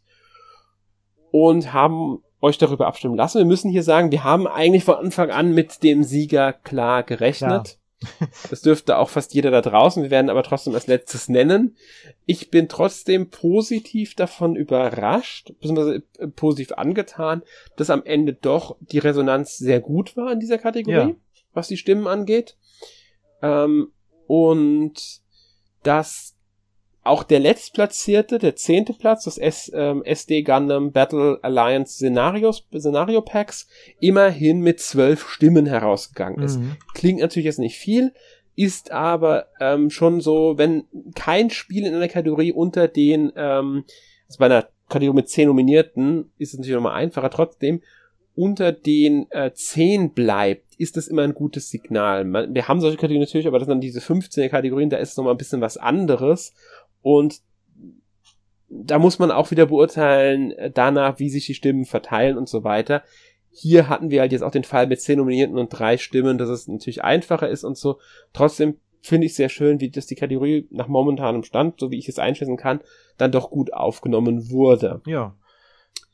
Also finde ich auch gut, weil es ist nicht jeder DLC ist schlecht oder zieht einem das Geld aus der Tasche. Es ist nicht jeder dieser berühmt-berüchtigte Horse Armor damals aus... Die Zeiten sind vorbei, muss man sagen. Ja. Es ist ist heutzutage standardmäßig eher, dass viele DLCs, also wirklich DLCs, jetzt brauchbare Zusatzinhalte, was wirklich Brauchbares sind. Es gibt natürlich immer noch diese kosmetischen Inhalte, einfach nur Skins, das machen viel, gerade japanische Spiele, also haben das manchmal ganz gerne, noch so Rollenspiele und sowas. Genau. Aber um sowas geht's uns ja gar nicht. Und man muss hier wirklich sagen, es gibt halt einfach auch verdammt gute Spiele. Definitiv. Immer noch. Also damals hat man es Expansions auch oder Expansion Packs auch genannt und oder so, ne? Und oder Add-ons sogar. Oder Add-ons auch. Genau. Und ich meine, gerade ja auch jetzt heutzutage die Souls-Spiele oder von From Software, die sind ja auch dafür bekannt, hervorragende DLCs zu haben. Also deshalb, ne? Also es gibt definitiv gut, die man auch definitiv prämieren sollte. Ne? Also die wirklich. Ja, und man muss auch sagen, es gibt auch ganz andere DLCs, also auch für ganz andere Spiele, denn ich habe einige wirklich gute DLCs gespielt in den letzten Jahren, weil es gab schon auf der PS3 und Xbox 360 einige wirklich, wirklich gute DLCs mit Inhalt und so weiter. Die waren damals noch ein bisschen eher die Ausnahme, aber es hat sich mittlerweile wirklich eingependelt, ein DLC hat wieder eher eine Add-on-Qualität. Mhm. Es gibt, ich hab's schon gesagt, natürlich immer noch dieses Gegenbeispiel. Wir haben natürlich die Vorauswahl hier getroffen, einfach um einen Blick drauf zu haben, was nominieren wir. Und ich würde sagen, wir gehen dann auch einfach mal auf die Kategorie ein und fangen mit dem 5. Platz hier an, weil er nur 5 Punkte hinter dem 3. Platz ist und einfach, weil ich diesen 5. Platz erwähnt haben will. Auf jeden Fall, der muss definitiv erwähnt werden. Das ist nämlich Cuphead's Delicious Last Course, der Zusatzinhalt für Cuphead, der auch, ja, der war sehr lange in Entwicklung, ich glaube, das ist ja 5 Jahre und unglaublich guter Zusatzinhalt, neue Bosse mit unglaublich guten Animationen, die sogar noch besser sind als im Hauptspiel, und neuer Zusatzcharakter, also es ist definitiv muss man den mal gespielt haben, wenn man Cuphead kennt. Nicht mein Spiel. Bin ich ganz ehrlich. Ich finde es fantastisch. Ich gucke mir das gerne an, wenn jemand das spielt. Egal wie gut die Person ist. Weil ich finde, das sieht einfach toll aus. Aber ich bin da so schlecht für. Bin ich ganz ehrlich. Kann ich nicht spielen. Nee, geht nicht. Ja, kann ich. Es ist wirklich herausfordernd. Ich bin halt auch ein wirklich großer Fan. Ich habe auch das super gern gespielt. Und ich kann verstehen, es ist an einigen Stellen wirklich haarig. Das ist richtig, ja. Ja, ich habe mir den DLC tatsächlich komplett als Let's Play angeguckt, weil ich ihn einfach so interessant fand. Und eigentlich habe ich echt gedacht, wenn ich das jetzt spielen würde, ich glaube, ich würde da echt ausrasten. Ja, also ich würde so Frust schieben dann in manchen Stellen. Boah, also es ist, da habe ich schon geschluckt. Ja, es ist wirklich wahr. Also es gibt diesen einen optionalen Bossgegner, noch dieses mit dem Flugzeug da. Das ist schon sehr gemein. Vor allen Dingen, weil ich auch dann zwischendurch die Steuerung ändert, wenn ich den Bildschirm drehe und so. Also es ist wirklich sehr... sehr hart, also noch härter als das Hauptspiel. Ich habe auch ein Battle angeguckt, da haben dann 2er-Teams gegeneinander gespielt, dieses Spiel, und sobald sie gestorben sind, mussten sie einen Controller abgeben. So, okay. Sie hatten sogar noch so fiese Sachen irgendwie, dass das irgendwie die Gegner bestimmte Aktionen bringen konnten, dann mussten sie eine Minute lang Handschuhe beim Spielen tragen, also keine normalen Handschuhe, sondern eher sowas wie, Fäustling. Was weiß ich, ja, oder ein Mario-Handschuh oder sowas, in nicht ganz so groß, oder eine blind spielen, und der andere im Team musste dann die Hinweise geben, was so. Es war wirklich lustig, muss man sagen.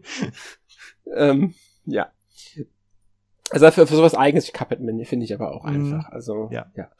Dann auf dem 4. Platz mit 2 Stimmen davor ist Xenoblade Chronicles 3, der Erweiterungspass, das Paket 2.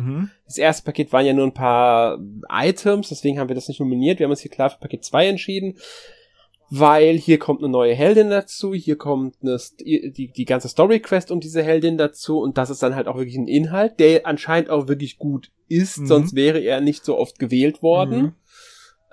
Und ja, nächstes Jahr wird das wieder hier landen, weil dann erscheinen ja nochmal 3 weitere Pakete. Da könnte es gut sein, dass wir den Xenoblade Chronicles 3 Erweiterungspass vielleicht sogar zweimal sehen, wenn der 3. DLC, wie es momentan wirkt, halt wieder eher was richtig Großes wird, so dass es eigentlich eher eine alleinige Nominierung verdient hat. Aber das werden wir dann sehen. Auf jeden Fall, meiner Meinung nach, ich denke, das ist schon verdient, dass wir das hier auch auf dem 4. Platz haben. Ja, auf jeden Fall. 3 Stimmen davor, ich muss sagen, 3. Platz hat mich überrascht, fand ich auch nicht erwartet. Nee, finde ich auch etwas sehr seltsam, muss ich sagen, ja. Nicht für das, was es ist, sondern allein schon auch, weil das Spiel in meiner Wahrnehmung, aus meinem Umfeld auch, gar nicht so erfolgreich war und auch nicht so beliebt ist. Den Eindruck hatte ich auch. Nintendo Switch Sports, anscheinend beliebter, als ich erwartet hätte, das zeigt sich später auch nochmal. Und das Golf-Update ist auf dem 3. Platz gelandet. Hätte ich so jetzt nicht erwartet. Nee. Klar, ich mochte Golf auf der Wii und auf der Wii U hieß es ja dann, das war es ja das Resort, glaube ich, gell? Ich glaube, ja, Resort, genau. Ja. Ich mochte das Golf da wirklich gerne. Also ich kann mir schon vorstellen, dass es auch wieder wirklich viel Spaß macht hier auf Nintendo Switch, bei Nintendo Switch Sports. Aber ich habe halt über das Spiel an sich nicht so viel Gutes gehört. Ich auch nicht. Vielleicht ist da auch, ich habe es nicht gespielt, außer in dem damaligen kurzen Test-Ding da, das Nintendo hatte, der Online-Test da, der mir persönlich wirklich viel Spaß gemacht hat, muss ich dazu sagen. Aber aufgrund der eher negativen Meinungen dann aus meinem Umfeld gesagt, vielleicht ist dann in der Vollversion irgendwie dann doch irgendwas nicht ganz. Dann ist es halt dann einfach ein Spiel, das ich nicht so viel spielen würde, weil es ist halt dann eher ein Nebenbeispiel. Mhm.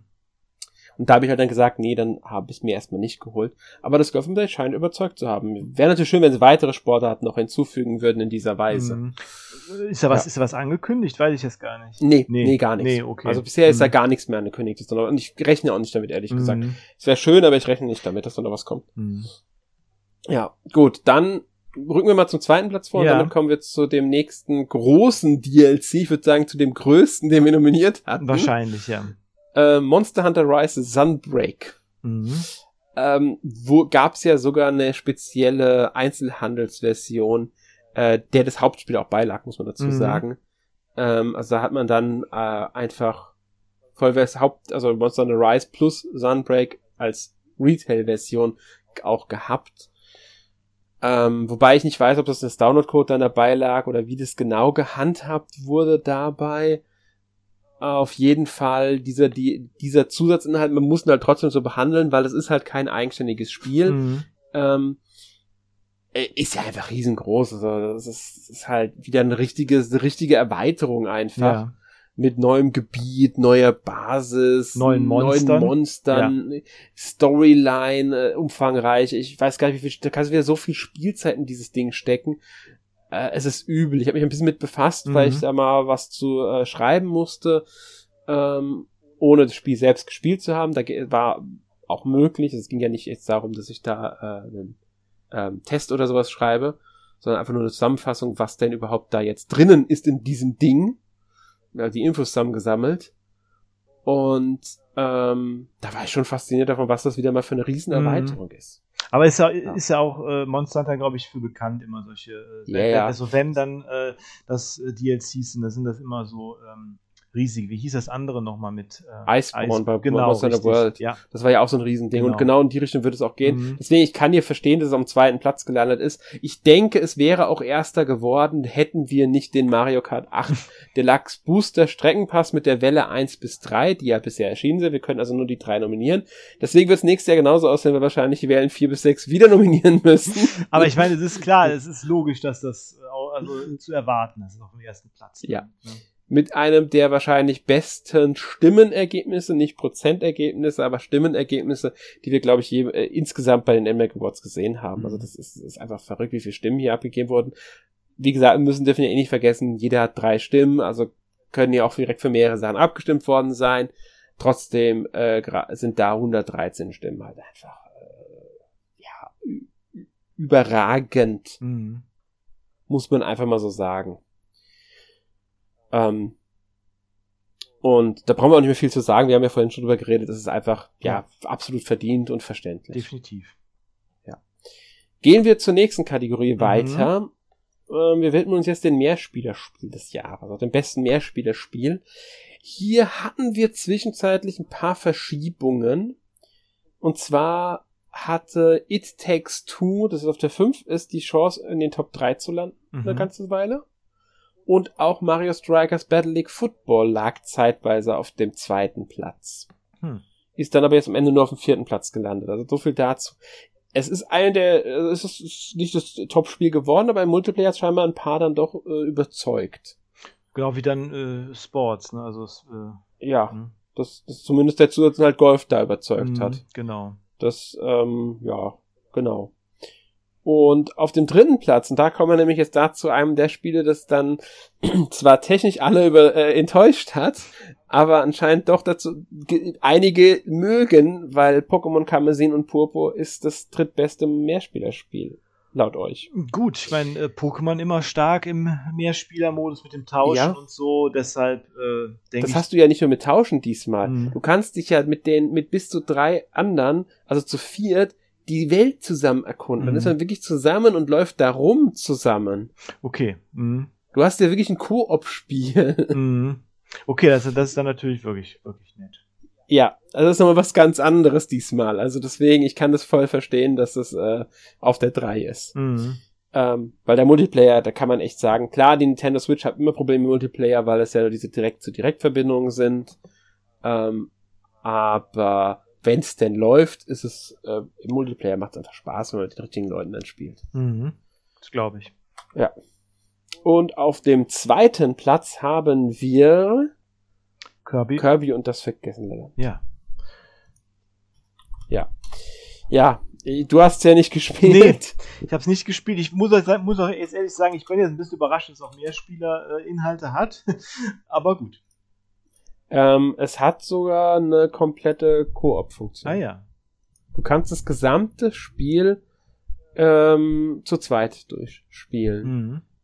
Da übernimmt dann die zweite, also da spielt dann einer Kirby natürlich. Mhm.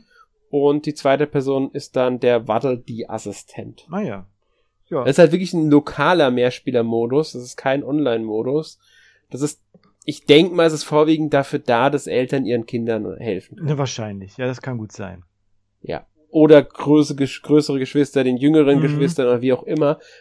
Aber es ist trotzdem ein wirklich schön auch umgesetzter, gestalteter Koop-Modus, der es ermöglicht, man wirklich das komplette Spiel zu zweit spielt. Klar, die zweite Person hat jetzt nicht die Funktion, wie Kirby sie hat. Das muss man halt dann auch ein bisschen akzeptieren. Hätte man vielleicht auch ein paar andere Funktionen noch, also einen zweiten Kirby oder so nehmen können, aber das hätte halt auch nicht gepasst. Mhm. Der passt hier sogar Storyline-mäßig ein bisschen rein und deswegen ist es sogar, es ist einfach eine schöne Umsetzung. Also der kämpft, glaube ich, im Speer, wenn ich es in Erinnerung habe. Ja, okay. Also auf jeden Fall ein verdienter zweiter Platz. Ja, absolut verdient, das war der Platz.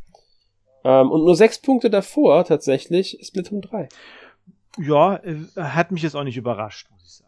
Ja, mich auch nicht, auch wenn ich sagen muss, dass ich den Mehrspielermodus mit am schwächsten in dem Spiel finde. Ich fand die Kampagne deutlich stärker als den Mehrspielermodus, auch weil man im Mehrspielermodus wirklich, wirklich viele Partien im Standardmodus, die man direkt freigeschaltet spielen muss, bevor man überhaupt, ich glaube, man muss Rang 8 erreichen oder so, oder Rang 10 sogar. Okay. Und dafür braucht man echt lange und erst dann kann man die anderen Modi, die meisten spielen. Es gibt noch so einen anderen Modus, den man schon früher spielen kann, die ich vergessen, wie der heißt. Das ist ein Koop-Modus zu viert, in dem man dann Wellen von diesen Viechern, den Namen ich mir auch nicht gemerkt habe, bezwingen muss. Also ein Horde-Modus, wenn man so will. Aber so dieses klassische Mehrspielerschlachten, da kann man wirklich lange Zeit nur einen Modus eigentlich spielen, bis man diesen Rang hat. Und wenn man nicht regelmäßig im Gewinnerteam ist, dauert das sogar noch länger. Okay. Und das hat mich schon teilweise gefrustet beim Test, muss ich ehrlich sagen. Deswegen, ich hätte es persönlich jetzt nicht auf den ersten Platz gewählt. Ich kann es aber trotzdem vollkommen nachvollziehen, weil wenn man dann spielt und wenn man in den richtigen Runden ist, nicht andauernd rausfliegt, weil ich hatte so eine Zeit lang auch, dass ich bei jedem zweiten Match einfach rausgeflogen bin. Okay. Verbindung abgebrochen wurde. Okay. Also hat auch technische Probleme. Ja, oder einfach, dass einfach ein Spieler ausgestiegen ist oder was weiß ich. Es war einfach ein bisschen, lief nicht immer ganz rund. Aber wenn es denn dann mal lief und ich ein paar Runden wirklich ineinander spielen konnte, da hat es echt Spaß gemacht. Deswegen, ich kann das voll verstehen, weil spaßig, unterhaltsam ist das Spiel auf alle Fälle. Ja. Glaube ich. Gut. Dann würde ich sagen, kommen wir mal zu den Spielen des Jahres. Also wirklich, wir waren jetzt Mehrspielspiel, ist auch ein Spiel des Jahres, aber wir wollen jetzt wirklich die Kategorien, die auch Spiel des Jahres heißen. Und da fangen wir natürlich mit der Download-Kategorie an. Die besten Download-Spiele. Ja. Und da muss ich jetzt erstmal erwähnen, ich bin wirklich, wirklich froh in gewisser Weise, dass ein Spiel, das Anfang Dezember erschienen ist und auch noch ein Indie-Spiel ist und einer Person entwickelt. Dann auch noch einen 5. Platz geschafft hat. Genau, mit einem Komponisten, also Chained Echoes, hat natürlich einen Komponist dabei, aber der hat das alles selbst außer Musik, da hat er schon einen Komponist dazu geholt. Chained Echoes hat es auf dem 5. Platz geschafft und das finde ich einfach schön. Ja. Nur 4 Stimmen hinterm 3. Platz, also das zeigt auch, das Spiel mochtet ihr. Klar, nur eine Stimme vor dem 6. Platz, Blossom Tales 2, was ich meiner Meinung nach auch ein fantastisches Zelda-like finde. Also, wenn ihr Bock auf ein Spiel habt, das ein bisschen an Link to the Past erinnert, schaut euch unbedingt Blossom Tales 2 an. Noch besser als der erste Teil, noch mehr an Zelda, muss man auch sagen, aber echt ein tolles Spiel. Also, wenn ihr jetzt so diese so klassische Zeldas es mögt, nichts gegen diese so 16-Bit-Grafik habt, schaut euch Blossom Tales 2 an. Und das Gleiche gilt auch für Chained Echoes, wenn man halt japanische Rollenspiele mag. Ganz genau. Also, das sind wirklich 2 tolle Spiele, die hier es sehr schön auf die 6 und die 5 geschafft haben. Auf der 4 haben wir It Takes Two. dass sich wirklich bis zum Ende mit Dorfromantik um den 3. Platz gezofft hat. Ist auch nur ein Stimmunterschied letztendlich dann. Ne? Genau, ganz genau. Es ist ganz knapp ausgegangen. Das war teilweise wirklich so, dass bei jeder neuen Stimme sind sie wieder gleichgezogen, einer von beiden ist vorbeigezogen, gleichgezogen. Das ging wirklich so ein Hin und Her. Ja, wirklich wieder eBay-mäßig. Genau, das war echt sehr, sehr spannend bei den beiden. Und am Ende hat halt Dorfromantik den 3. Platz geholt, manchmal auch verdient. Ja. Das ist ein sehr schönes Spiel. Sieht schön aus, also ich habe es nicht gespielt, aber ich weiß gar nicht, basiert es auf einem Brettspiel oder gibt's das auch als Brettspiel?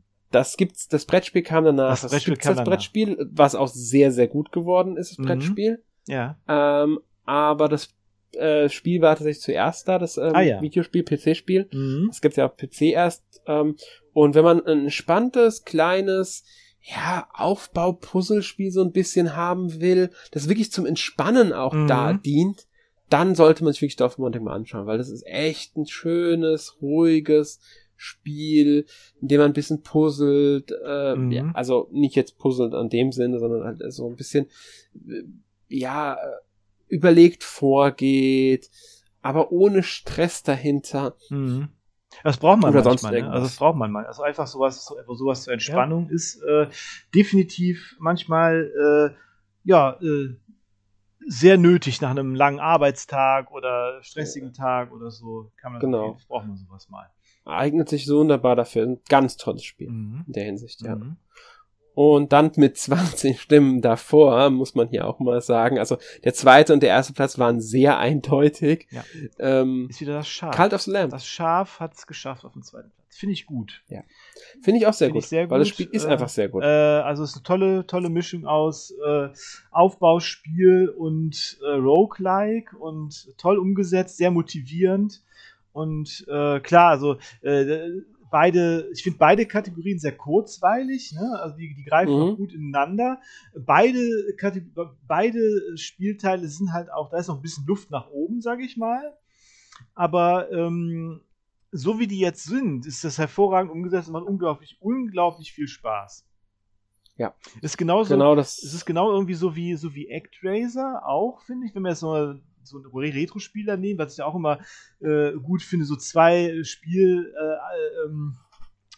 die halt deshalb, eigentlich völlig unterschiedlich sind, aber das Spiel funktioniert halt auch hauptsächlich deswegen. Und das ist halt auch bei Cult of the Lamb, finde ich, ganz ähnlich. Ja.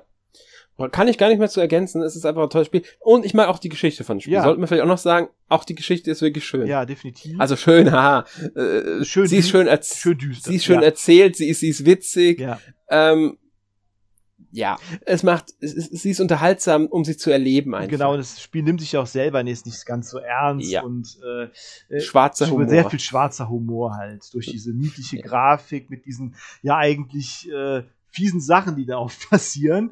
Genau, ne? das ist teilweise schon sehr derb, aber wirklich tolles Spiel. Ja, auf jeden Fall. Und dann 7 Stimmen davor. Muss sagen, hier hat sich auch früh abgezeichnet, wer der Erste wird. Cult of the Lamb hat eine Aufholjagd hingelegt, konnte aber den 1. Platz nie einholen. Aber auch. Also das stand sehr früh auf dem 1. Platz und ist bis zum Ende geblieben. Verständlich. Und ist auch von Devolver Digital veröffentlicht worden. Also beide Spiele von Devolver hier auf den ersten beiden Plätzen. Return to Monkey Island. Völlig verständlich, finde ich. Also definitiv. Wie gesagt, ich habe es noch nicht gespielt, aber ich kann mir gut vorstellen, dass es diesen Titel verdient hat. Ja, absolut. Das ist einfach ein fantastisches Spiel. Also es ist super. Ein Top-Adventure. Für mich eines der besten Adventure der letzten Jahre. Eines der besten Spiele des letzten Jahres für mich auch. Ich weiß gar nicht, ob ich meine Liste drin hatte am Anfang des Jahres. Also jetzt, die wir hatten da... Ende letzten Jahres hatten wir die, ja. Ich bin mir nicht nur, wenn es nicht drin ist, dann war es sehr knapp, dass es nicht in die Top 5 von mir geschafft hat, weil es ist einfach super. Wenn man Monkey Island-Fan oder auch nur Point-and-Click-Adventure-Fan ist, dann sollte man sich das Spiel wirklich holen. Egal, ob es auf dem PC, auf der Playstation, auf der Xbox oder halt auf der Switch. Es macht überall Spaß, die Control-Steuerung ist auch wirklich gelungen. Also man kann es auch auf der Switch wirklich gut spielen. Ja, also cool. Kann ich nur empfehlen und wir hatten es ja schon davon, das sieht auch toll aus, nicht nur von Zeichnung, auch von der Umsetzung, die Story ist super, Der Sound ist toll, die deutsche Sprachausgabe ist genauso gut wie die englische Sprachausgabe, da kann man echt nehmen, was man möchte, ist dann wirklich den eigenen Vorlieben überlassen, die Texte sind gut geschrieben, und so weiter, also wirklich ein Spiel, das sich, wenn man sowas mag, absolut lohnt. Natürlich, wenn man überhaupt nichts mit anfangen kann, ist natürlich was ganz anderes, klar. Aber es ist ja immer so, mit allen Spielen. Genau, so, ne? Ja. Aber wirklich eine Empfehlung. Ja, gut, dann kommen wir mal zu den, ja, etwas angepassten Kategorien im Vergleich zum vorherigen Jahr. Wir haben ja letztes Jahr das erste Mal die Spiel des Jahres-Kategorie, die Retail, also die Einzelhandels, die im Handel erschienen sind, von denen es physische Versionen gibt, in zwei Kategorien aufgeteilt. Letztes Jahr hat, also 2021 für die NMAC Awards, hatten wir da noch die Nintendo und die Nicht-Nintendo-Kategorie. Dritthersteller haben wir die, glaube ich, genannt. Das haben wir dieses Jahr ein bisschen angepasst, weil wir da so ein paar Problematiken einfach hatten mit Spielen wie Mario und Rabbids, die eine Nintendo-Marke nutzen, aber halt nicht von Nintendo stammen. Mhm. Da wussten wir dann nicht, wie gehen wir jetzt damit um? Ist dieses Spiel jetzt ein Nintendo-Spiel? In welche Kategorie wollen wir es reinpacken? Entschuldigung. Und da mussten wir jetzt halt was überlegen, wie gehen wir jetzt damit um, weil im Endeffekt hätte es nicht in die Dritthersteller-Kategorie gepasst, weil es Mario nutzt. Es ist aber auch kein Nintendo-Spiel, weil es von Ubisoft kommt, sowohl Entwicklung als auch Publishing. Und deswegen haben wir uns entschieden, diese Kategorien anzupassen und haben deshalb jetzt die Kategorie Spiel des Jahres Retail Multiplattform. Da sind nur Spiele drin nominiert, die es nicht ausschließlich auf der Switch gibt. Mhm. Das kann sogar Spiele treffen, die in der ursprünglichen Switch-Fassung von Nintendo gepublished wurden. Hier als Beispiel haben wir hier Triangle Strategy, wurde von Nintendo gepublished, ist auf der Switch exklusiv erschienen, ist aber dann noch immer noch 2022 für einen PC erschienen. Genau wie Octopath Traveler, ne? Ja, das, genau, da gab es auch so den Fall.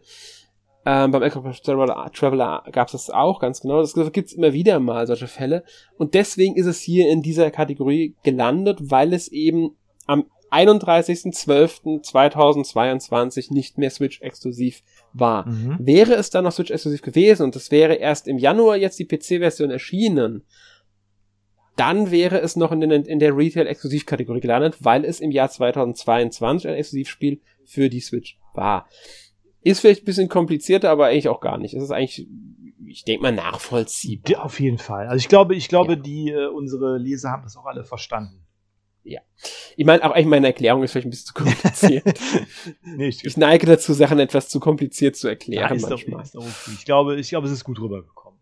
Ich denke auch, man ist es verstanden worden und ja, damit kommen wir jetzt zur Spiel des Jahres Retail Multiplattform-Kategorie. Sehr starke Kategorie, finde ich auch allgemein, ne? Also wieder war ein sehr starkes Jahr irgendwie. Und möchtest du denn irgendein Spiel hervorheben, das es nicht in die Top 3 geschafft hat? Ja, Tactics Ogre natürlich. Das ist also ein Favorit von mir natürlich. Wenn man wer den Test gelesen hat, der wird das auch feststellen. Und ist hier immerhin auf dem 11. Platz gelandet. Aber ist gut, dass es jetzt trotzdem auch diese Stimmen noch bekommen hat. Und super Spiel. Und für Taktikfans neben Triangle Strategy mit Sicherheit die allererste Wahl. Ja, also dann definitiv. Ja. Für mich wäre es wahrscheinlich Atelier Sophie 2, The Alchemist of the Mysterious Dream. Habe ich mir fast gedacht. Was aber eigentlich jedes Atelier-Spiel wäre, das in dieser Liste steht. Ja. Und ich mag die Reihe halt einfach. Ich spiele die unglaublich gerne. Ich mag auch besonders Sophie als Figur. Ich mochte schon das erste Atelier Sophie. Derbe gilt auch für die Atelier Riser-Spiele, die ich unglaublich mag, auch wegen der Hauptfigur Riser dann. Und deswegen habe ich mich auch sehr gefreut, dass dann Sophie zurück ist in einem neuen Spiel und ist halt meine Person. Ich verstehe, dass es nur auf den 9. Platz gekommen ist, wobei das sogar besser ist, als ich erwartet hätte. Ich hätte da tatsächlich so einen Tactics Ogre sogar noch mal weiter oben gesehen jetzt. Mhm. Aber ist vollkommen in Ordnung. Ich finde, das ist ein guter Platz. Auf jeden Fall. Die 9. Ja. Auch erwähnt werden sollten natürlich Nier Automata auf der 7. Ja. Teenage Mutant Ninja Turtles, Shredder's Revenge auf der 6. Auch verdient, ja. Ja, 13 Sentinels Aegis Rim auf der 5. Crisis Core Final Fantasy VII Reunion auf der 4. Mhm. Ihr merkt schon, wir kommen jetzt zur 3. Ja. Von dem Spiel haben wir eben schon gesprochen. Es ist nämlich Triangle Strategy. Ja. Verdient, finde ich auch unter den ersten drei. Also super Spiel. Hat mir auch wirklich gut gefallen. Manchmal ein bisschen zu viel Dialog. Also da ist dann Tactics Ogre noch etwas effizienter, sage ich mal. Aber tolles Spiel, auf jeden Fall. Tolle Story, schöne Grafik, so dieses 3D HD oder HD 3D? Ich hab das nie, ich kann mir das nie mehr. Nicht. Auf jeden Fall, es sieht ja, es ist ein toller Grafikstil, also ich freue mich dann auch wieder auf Octopath Traveler 2, der den gleichen Grafikstil hat und ja, also genau wie Triangle Strategy hat sehr viel gemein eigentlich mit Tactics Ogre, sei es die sehr politische Story, also wo es um politische Ränkespiele geht und Intrigen und Verrat. Es hat genau wie Tactics Ogre verschiedene Wege, die man nehmen kann im Laufe des Spiels, je nachdem, wie man sich entscheidet. Obwohl das hier bei Triangle Strategy natürlich nochmal was Eigenes ist ja diese Waage, ne, die man da befragt. Und aber insgesamt hat es da schon sehr viele oder auch die isometrische Perspektive. Ne, es lehnt sich ja definitiv an Tactics Ogre auch an. Und ja, die Spiele haben beide viel gemeinsam. Also wer das eine kennt, sollte das andere auch unbedingt mal gespielt haben, finde ich. Ja, stimme ich dir voll und ganz zu. Es ist wirklich ein tolles Spiel halt einfach. Und in gewisser Weise könnte man auch sagen, es ist so der Erbe von der Tactics Ogre-Reihe. Ja, auf jeden Fall.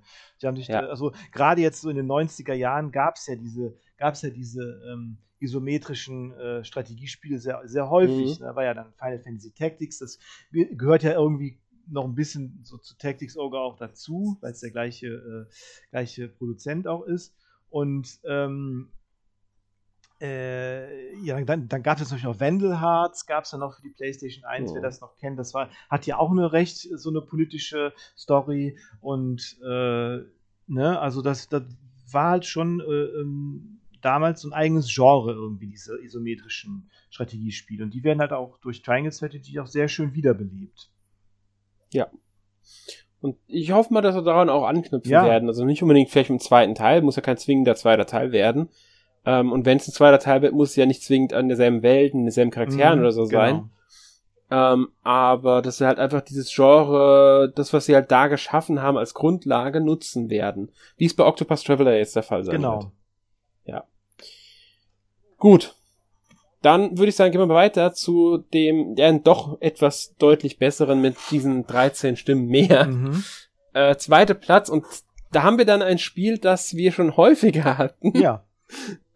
Das tatsächlich, wenn man jetzt mal rein von der Medaillen, also Medaillen, haha, Anführungszeichen, sind ja keine Medaillen, aber von der Platzierung in den Top 3, meinte ich, geschaut, hat es die meisten Top 3 Platzierungen. Ich hatte nur einmal den ersten Platz geholt beim Artstyle, einmal den zweiten Platz und halt dreimal jetzt den dritten Platz insgesamt. Persona 5 Royal auf der 2. Ja, finde ich auch gut. Also auch verdient. Schön, dass es auch für die Switch jetzt rausgekommen ist, auch in so einer guten Version, also dass die so gut umgesetzt wurde. Also finde ich super. Ja, ich auch.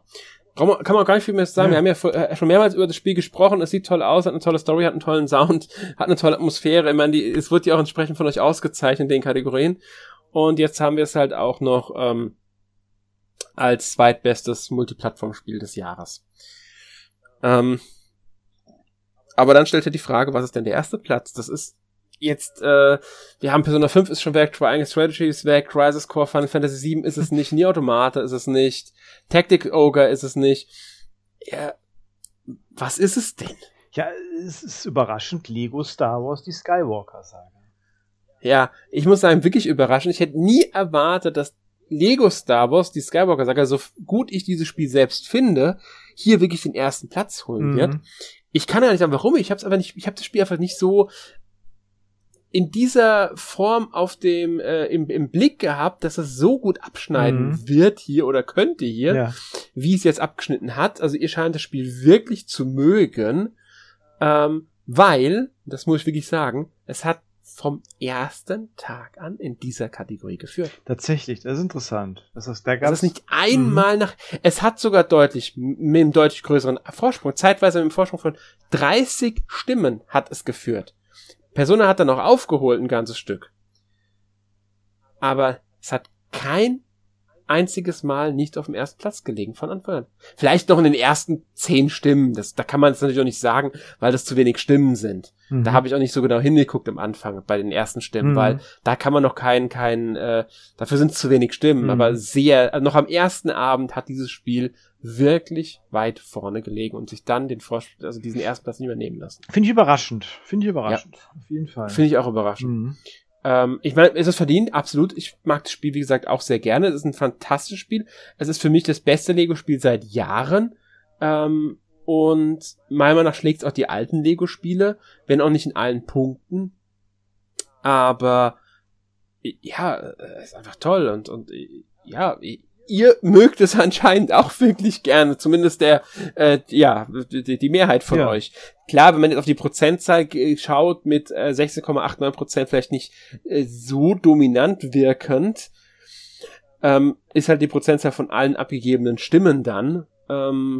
Aber trotzdem ist das halt der erste Platz. Es gibt Kategorien, übrigens, sollte man vielleicht dazu sagen, in denen der erste Platz sogar nochmal weniger Prozentzahlen hat. Also, das ist in einer Kategorie ein Spiel prozentmäßig auf die Stimmen. Wir reden hier wirklich von Stimmen, nicht von Teilnehmern, weil jeder ja 3 Stimmen hat. Es gibt, ich glaube, nur, wenn ich jetzt mich nicht komplett täusche, nur 2 Kategorien, in denen es mehr als 5 Nominierte gab, also die beiden größte Überraschung, größte Enttäuschung zählen da jetzt nicht dazu, in denen überhaupt ein Spiel über die 20% gekommen ist. Das war am besten Zusatzinhalt Mario Kart 8 Deluxe und bei einer Kategorie, zu der wir gleich noch kommen werden, ist das auch der Fall. Ja. Also es ist einfach dominant gewesen und damit ein verdienter Sieg in der Kategorie. Ja, anscheinend. Also ich habe es nicht gespielt, aber Gratulation an das Spiel, auf jeden Fall. Ja. Das definitiv. Also wie gesagt, ich mag das Spiel und ich finde es verdienter erster Platz. Gut, gehen wir weiter zur nächsten Kategorie, zur vorletzten. Zum Spiel des Jahres Retail exklusiv. Wir werden also jetzt über die Spiele reden, die nur für die Switch erhältlich sind. Also sagen wir, Stand natürlich 31.12.2022, wenn das Spiel mittlerweile eine Version für ein anderes System bekommen hat, dann ist das natürlich jetzt einfach so, aber ich glaube, keins der Spiele hat im Januar eine Umsetzung spendiert bekommen. Was natürlich auch daran liegt, ist abgesehen von 3 Spielen, alles Nintendo-Spiele sind. Wobei eines davon ist von Nintendo lizenziert. Das könnte immer noch auf ein anderes System kommen, sobald der Lizenzvertrag abgelaufen ist und Square Enix es portieren darf. Da meine ich nicht Live, das auf der 11 liegt. Das könnte noch eine Position bekommen. Dasselbe gilt auch für den 12. Platz, Dragon Quest Treasures. Und für den 13. Platz Taiko no Tatsujin Rhythm Festival, also die 3 untersten Spiele, die könnten noch theoretisch Umsetzungen bekommen, alle anderen werden definitiv Switch-exklusiv das bleiben. Exklusivtitel, ja, auf jeden Fall. Ja, weil da hängt entweder Nintendo ist es selbst drin oder Nintendo hängt irgendwie an, ist halt anderweitig wie bei Mario und Rabbids mit drin. Wir können ja einfach mal sagen, weil wir haben hier nur 13 Nominierte gehabt, auf der 10 liegt Fire Emblem Warriors 3 Hopes. Auf der 9 Mario Strikers Battle League Football, damit dann doch etwas besser abgeschnitten, als ich es erwartet hätte, aber dann doch von Stimmenzahl her deutlich nochmal hinter der Mehrspieler, also der Mehrspielermodus mögte das Spiel an sich nicht so sehr. Dasselbe geht auch für Splatoon, das hat im Mehrspieler wirklich ersten Platz hergeholt, hier nur den 8. Platz, also ja, punktgleich über den 7. Platz, weil es punktgleich ist mit Pokémon Legenden Arceus, das ja bei der Atmosphäre zwar gewonnen hat, hier aber dann doch nur den 7. Platz geholt hat. Ja, auf der 6 haben wir dann ein Spiel, das bisher schon öfters kam, aber halt dann in Kategorien wie bester Sound, beste Story, beste Atmosphäre und beste Technik. Hier ist es schon etwas abgesackt, ja. Genau, bei bestes Spiel ist Xenoblade Chronicles 3 nur auf der 6 gelandet. Und damit sogar noch hinter einem Spiel, das sogar zeitweise die Chance auf den 2. Platz hatte in der Abstimmung. Nintendo Switch Sports. Ja. Für mich eine absolute Überraschung, also dass das Spiel am 5. Platz ist und zeitweise sogar auf der 2 lag. Ja, also das muss ich sagen, finde ich auch sehr überraschend. Also das hätte ich auch wirklich nicht gedacht, weil ich wie du, hatten wir auch eben von gesprochen, echt davon ausging, dass es eine Enttäuschung war. Ja, so was ich von dem Spiel mitbekommen habe, soll das Spiel eigentlich echt nicht so gut sein. Aber ihr scheint da, zumindest ein Teil von euch scheint da anderer Meinung zu sein und habt es am 5. Platz gewählt und hättet es sogar fast auf den 2. Platz gewählt. Man muss ja auch sagen, es liegt nur 5 Stimmen hinter dem 3. Platz. Mhm. Und nur eine Stimme hinter dem 4. Platz. Mario und Rabbids Sparks of Hope. Also nur eine Stimme mehr und die wären punktgleich. Und Mario und Rabbids ist, man muss es einfach mal sagen, ein tolles Spiel. Also das hätte ich sogar verstanden, wenn es unter den ersten 3 gewesen wäre. Hm. Ja, ich finde diese Hasen irgendwie ein bisschen komisch, aber... Man muss sagen, dieses Spiel setzt die Hasen nochmal etwas anders um, weil sie mehr Persönlichkeit bekommen. Sie reden sogar zum Teil, also wirklich also es gibt keine Sprachausgabe, aber Dialoge mit ihnen. Mhm. Sie geben einem Quests, sie haben Persönlichkeit, es gibt komplett unterschiedliche Figuren dabei. Okay. Die ganz eigene, wirkliche Eigenheiten und sowas haben. Also haben sie wirklich sehr, sehr gut umgesetzt, wie die jetzt mittlerweile wirken. Also sie holen mittlerweile mehr aus den Rabbids raus, als man es gewohnt ist. Mhm. Ja. Und gerade dieses Spiel hat da anscheinend einen Riesenschritt immer nach vorne gemacht. War ich auch sehr überrascht, muss ich sagen. Okay. Ja. Tolles Spiel, keine Frage. Zum Ende hin geht ein bisschen die Luft aus, aber das ist nicht so schlimm, weil es macht immer noch Spaß, bis man durch ist. Ja. Gut, dann kommen wir mal in die Top 3. Ja. Finde ich auch ein 4 bisschen. 4 Stimmen von Mario und Rabbids. Finde ich auch ein bisschen überraschend, muss ich sagen. Ja, hat auch Gründe, denke ich, oder? Ja, auf jeden Fall. Wurde ja im Internet sehr scharf kritisiert, dieses Pokémon Karmesin und Purpur. Ja, wir haben ja auch schon drüber gesprochen. Ne? Also, ja. Aber gut, ich meine, abgesehen von den technischen Schwächen, ne, also es ist vielleicht auch das, so was es hätte sein können auch. Ne? Vielleicht ist es auch so, Mensch, eigentlich ist es ja ein gutes Spiel, aber wenn die Technik halt nicht wäre, ne? Ja, es gibt ein paar, die auch von spielerischen Sachen nicht 100%, also sagen, dass es auch Rückschritte beim Gameplay gibt, besonders im Vergleich zu Pokémon Legenden stimme ich auch zu, da gab es aber ein paar Elemente, die mir besser gefallen haben bei Pokémon Legenden, wie das freie Fangen und so zum Beispiel, aber es ist kein schlechtes Spiel und ich kann auch irgendwo verstehen, dass es am 3. Platz ist, ich habe die Kritik sowieso ein bisschen überzogen gehalten, für das, was das Spiel am Ende dann trotzdem kann, wenn man sich dann mal mit der Technik und den Bugs arrangiert hat. Ich habe es aber auch verstanden auf der anderen Seite, die Technik, die Kritik an den ganzen, weil es eben einfach in der Hinsicht wirklich enttäuschend war, weil man einfach was Besseres gewohnt ist von Nintendo-Spielen und das ist, auch wenn es natürlich Pokémon Company und Game Freak mit sind, es ist immer noch ein Nintendo-Spiel und dass da noch eine Enttäuschung mit dabei war, verstehe ich vollkommen. Und deswegen auch Ärger über das Ganze. Ja, deswegen, ich bin da sehr zwiegespalten in der Hinsicht, aber ich habe unglaublich viel Spaß mit dem Spiel. Also deswegen, ich kann den 3. Platz hier vollkommen verstehen. Rein aus dem Blick heraus, wie gut mich dieses Spiel unterhält und wie gerne ich es gespielt habe, kann ich das voll verstehen. Natürlich, diese Slowdowns oder diese Ruckler oder die Pop-Ups, die haben mich auch geärgert. Das darf einfach nicht sein, sowas. Ich hatte auch Abstürze und so, aber ja, ich sag mal so, ich habe auch schon schlechtere Spiele gespielt, was die Technik und die Umsetzung angeht. Ja, bestimmt. Also, ich meine, letztendlich, es gibt auch ein paar Spiele, die ich, obwohl die Technik jetzt nicht so gut ist, gut finde. Ne? Ich meine, Vanillaware hat ja auch lange mit der Technik oft zu kämpfen gehabt. Ich meine, das bei Odins 4 zum Beispiel, das ist ja teilweise auch extrem in die Knie gegangen. Das ist trotzdem ein gutes Spiel. Ne? Ja, definitiv. Ja. Und wenn ich man denke mal an Cyberpunk 2077, als das auf der PS4 und der Xbox erschienen ist. Ja, ja. Ich meine nur, auch die Witcher-Spiele, der 3. Teil nicht ganz so stark wie die ersten beiden, aber auch der 3. zum Teil, die hatten auch teilweise Probleme, wenn auch nicht so andersartig. Man ist es vielleicht einfach von Nintendo nicht so gewohnt. Ja, wenn ich mir aber dann auch zum Beispiel dieses tolle Launch-Spiel, das ich testen durfte, anschaue für die Switch, Room in the Night Sky. Was war das?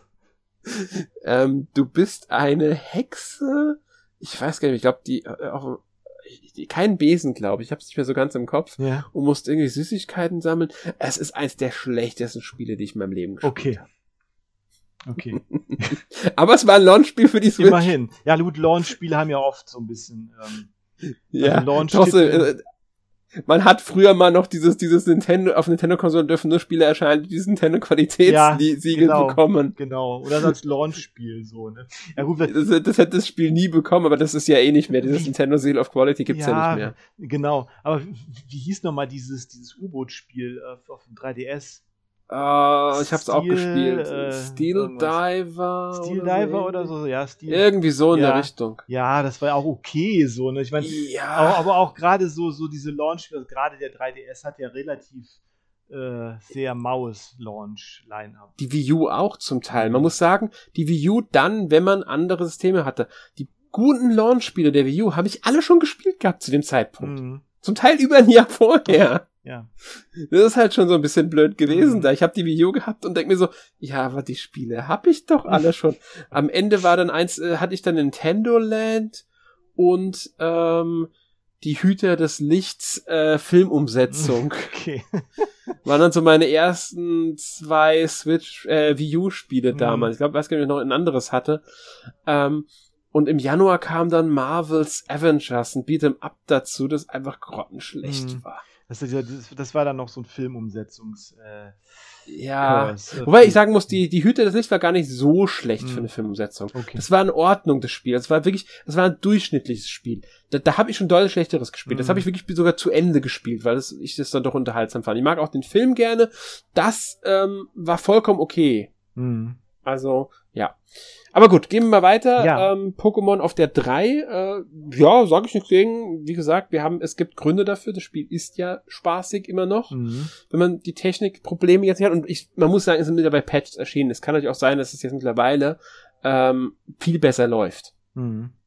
Darf man auch nicht vergessen. Genau. Sicher. Ja, kommen wir zum zweiten Platz, über den wir ja auch schon mal in einem Podcast geredet haben. Genau, auch in Strecken ein bisschen kontrovers. Bayonetta 3. Ja, muss ich sagen, meine Meinung hat sich mittlerweile gebessert. Ja, meine auch. Also ich finde, es ist immer noch, es ist ein gutes Spiel, ne? Es ist ein gutes Character-Action-Spiel, es ist ein guter Teil der Reihe, auch wenn er ein paar fragwürdige Entscheidungen vielleicht hat, auch was die Story so betrifft und so, aber Ich muss sagen, ich bin mit dem Spiel mittlerweile wirklich vollkommen zufrieden. Man merkt leider die Open-World-Ansätze, auf die sie hätten verzichten sollen. Das ist so mein Hauptkritikpunkt immer noch im Spiel, dass die Level manchmal unnötig weitläufig sind. Ja. Wenn sie gut weitläufig wären, dass man das mit anfangen könnte, wäre es was anderes. Sie sind manchmal zu unnötig weitläufig. Es macht einfach keinen Sinn oft. Aber die Action ist halt einfach gut und das Spiel macht Spaß und hat auch auf jeden Fall die typischen Bayonetta-Momente an Bosskämpfen. Und ich bin auch mittlerweile mit den Jan-Missionen vollkommen zufrieden. Ich habe nochmal das Spiel ein bisschen gespielt und die Jan-Missionen finde ich auch gut. Die bringen Auflockerung in das Ganze nochmal rein. Ja, finde ich auch.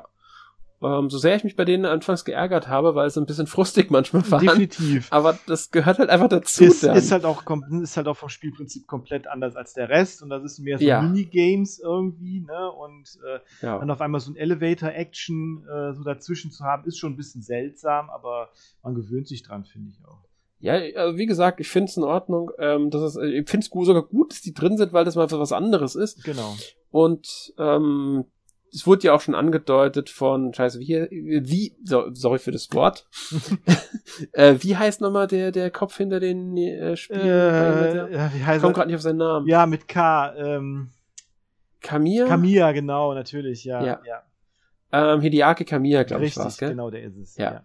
Hat ja schon angedeutet, dass Bayonetta noch nicht vorbei ist und das hat über einen möglichen 4. Teil gesprochen, wenn denn Nintendo Interesse hat. Ah, das haben die bestimmt, also glaube ich schon. Ich gehe auch von aus. Nicht mehr unbedingt auf der Switch. Ich denke, da kommen wir schon zur Switch 2 dann hin. Also, ich meine, auch da stößt natürlich die Switch dann auch ein bisschen an die Grenzen. So. Ich finde natürlich, aber wo man natürlich auch sagen muss, die Szenarien waren bei den ersten beiden einfach teilweise so ein bisschen cooler. Ne? So von den Städten, die Städte her und so weiter, die Architektur. Aber gut, haben wir auch in dem Podcast drüber gesprochen.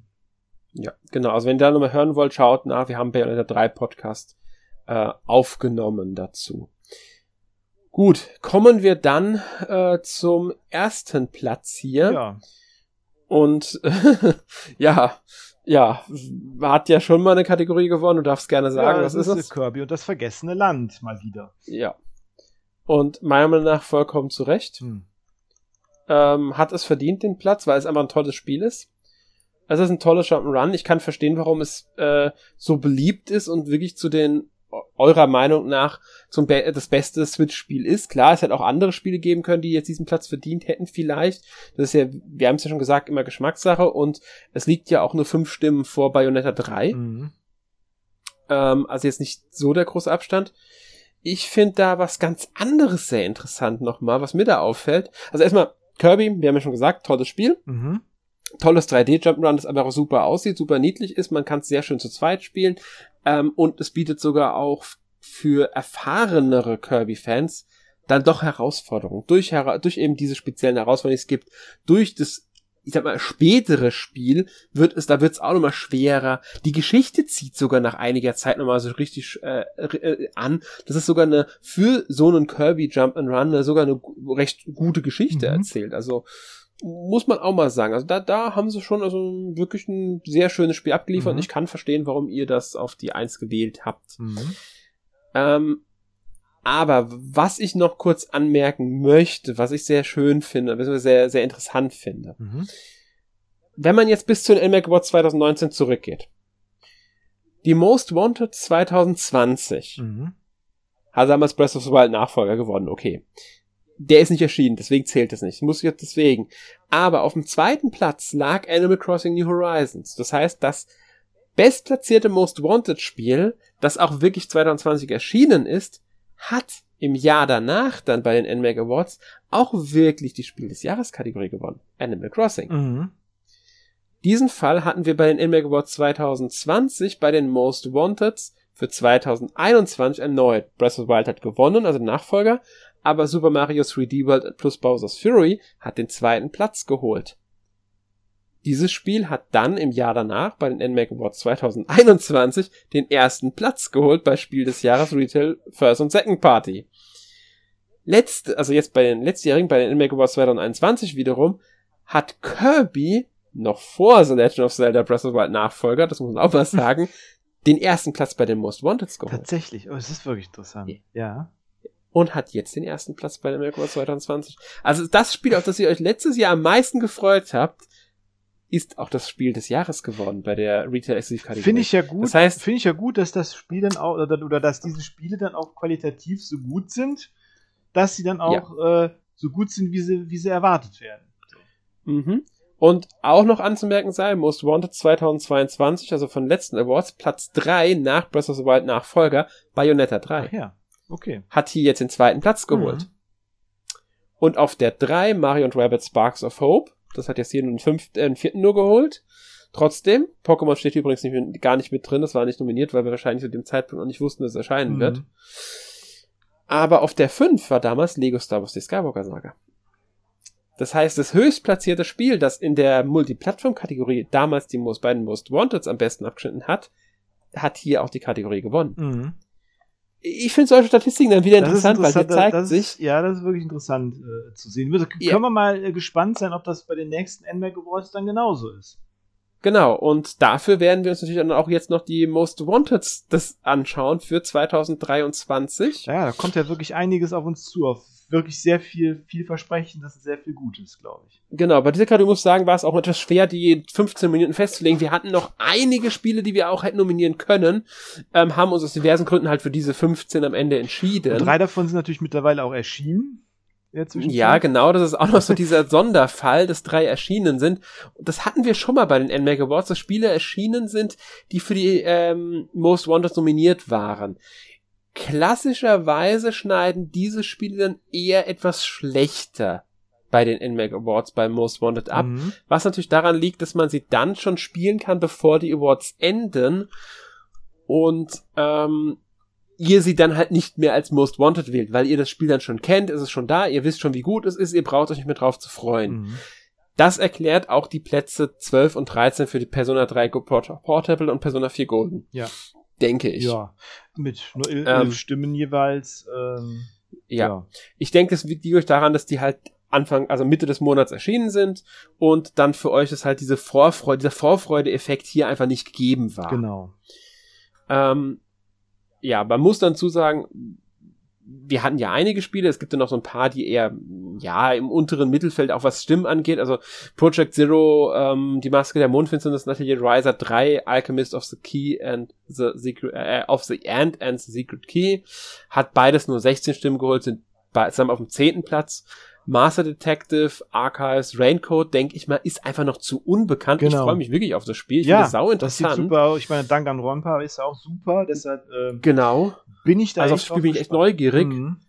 Ist auf der 9 gelandet, World of Horror auf der 8. Finde ich auch super. Ne? Ich habe ja das auf Steam habe ich ja schon die Early Access-Version? Die Early Access-Version gespielt. Mhm. Das ist wirklich super. Das ist ja so eine Mischung. Ich habe es noch gar nicht gespielt. Also ist das wirklich so Retro, ja, wie so alte Computergrafik und ist halt vom Stil her so Mischung aus H.P. Lovecraft und Junji Ito. Ganz genau. Und genau deswegen freue ich mich auf dieses Spiel auch so. Mhm. Ist halt hier im 8. Platz. Auf dem 7. haben wir Hollow Knight. Man muss halt hier, also Hollow Knight Silksong, man muss hier halt einfach sagen, mittlerweile ist es, ich weiß gar nicht, wie oft bei uns bei den NMAC Awards bei Most Wanted nominiert gewesen. Es ist sogar ein bisschen besser jetzt von der Platzierung als im letzten Jahr, da lag es nur auf der 9. Vielleicht ist die Hoffnung auch größer, dass es jetzt endlich erscheint. Ja, kann gut sein. Würde mich auch nicht überraschen. Mhm. Auf der 6 haben wir dann ein Spiel, das letztes Jahr auf der 7 abgeschnitten hat, das auch eigentlich schon längst erschienen sein sollte, Advance Wars 1 und 2 Reboot Camp. Mhm. Hoffentlich kriegen wir es dann auch bald einfach mal. Auf der 5 haben wir ein Spiel, das wir auch schon sehr, sehr oft nominiert hatten, das ebenfalls im Vergleich zum letzten Jahr einen Platz gestiegen ist, aber zeitweise sogar auf der 3 lag. Mhm. Sogar die 2 zeitweise inne hatte, aber dann am Ende doch nur die 5 geworden für Metroid Prime 4. Mhm. Sogar 10 Stimmen hinter dem 4. Platz, ja, den Octopus Traveler 2. Ja, finde ich auch super, also da freue ich mich auch sehr, sehr, sehr drauf. Also, ich auch. Ja. Ich habe den ersten aber nicht gespielt, muss ich dazu sagen. Okay. Ja doch, ich habe den ersten gespielt, hat trotz seiner kleinen Mängel, so die man haben kann, fand ich ihn super, also hat er mir wirklich gut gefallen und ich bin jetzt wirklich sehr gespannt, wie jetzt dann bei dem zweiten Teil, ob da einige von den Kritikpunkten da auch berücksichtigt wurden und auch ein bisschen ausgebügelt wurden. Ja, ich weiß nicht, ich habe die Demo gespielt, die hat mich dann nicht so ganz überzeugt gehabt, um das Spiel dann zu kaufen. Mhm. Irgendwie ist es dann ich wollte es immer mal nachholen, aber habe irgendwie nie so die Gelegenheit, die Zeit, die Lust gefunden und dann ist das schon der zweite Teil, den finde ich rein schon vom Setting her, das er da anbringt, so viel interessanter als das im ersten Teil. Also, genau, der erste war ja noch relativ mittelalterliche Fantasy und das ist ja jetzt wirklich genau, so eher typischer. Genau, und das ist ja jetzt so industrielle Revolution, also so ein bisschen Steampunk-mäßig, also super, genau. Sieht super aus. Und deswegen finde ich super, dass das, also freue ich mich echt drauf. Und dann kommen wir zum Platz 3, Pikmin 4. Ja, das Pikmin 4. Auch jetzt hätte ich jetzt auch. Es ist jetzt nicht so überraschend für mich, finde ich. Nö, auch nicht. Also da freut ihr euch, glaube ich, auch schon länger drauf. Also soweit ich mitbekommen habe, ist dann die Meinung, dass so ein Pikmin 4 endlich kommen müsste, sehr schon lange da. Wir wissen ja auch durch die größte Überraschung, immerhin war die Ankündigung die zweitgrößte Überraschung des Jahres. Da freut ihr euch drauf. Also, das ist allgemein die Vorfreude sehr groß bei diesem Spiel, weil ich auch verstehen kann. Hätte auch fast den zweiten Platz geholt, muss man dazu sagen. Und der zweite Platz ist ja eigentlich auch jetzt mittlerweile erschienen.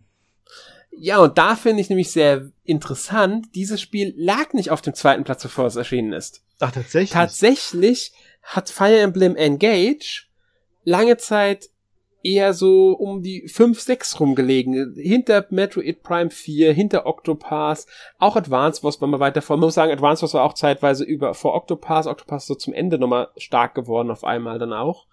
Also das war, man muss sagen, die ersten 6, also Plätze 2 bis 6 waren wesentlich näher zusammen eine ganze Weile. Also ich meine, das hat sich erst so zum Ende hin, haben die sich weiter voneinander entfernt.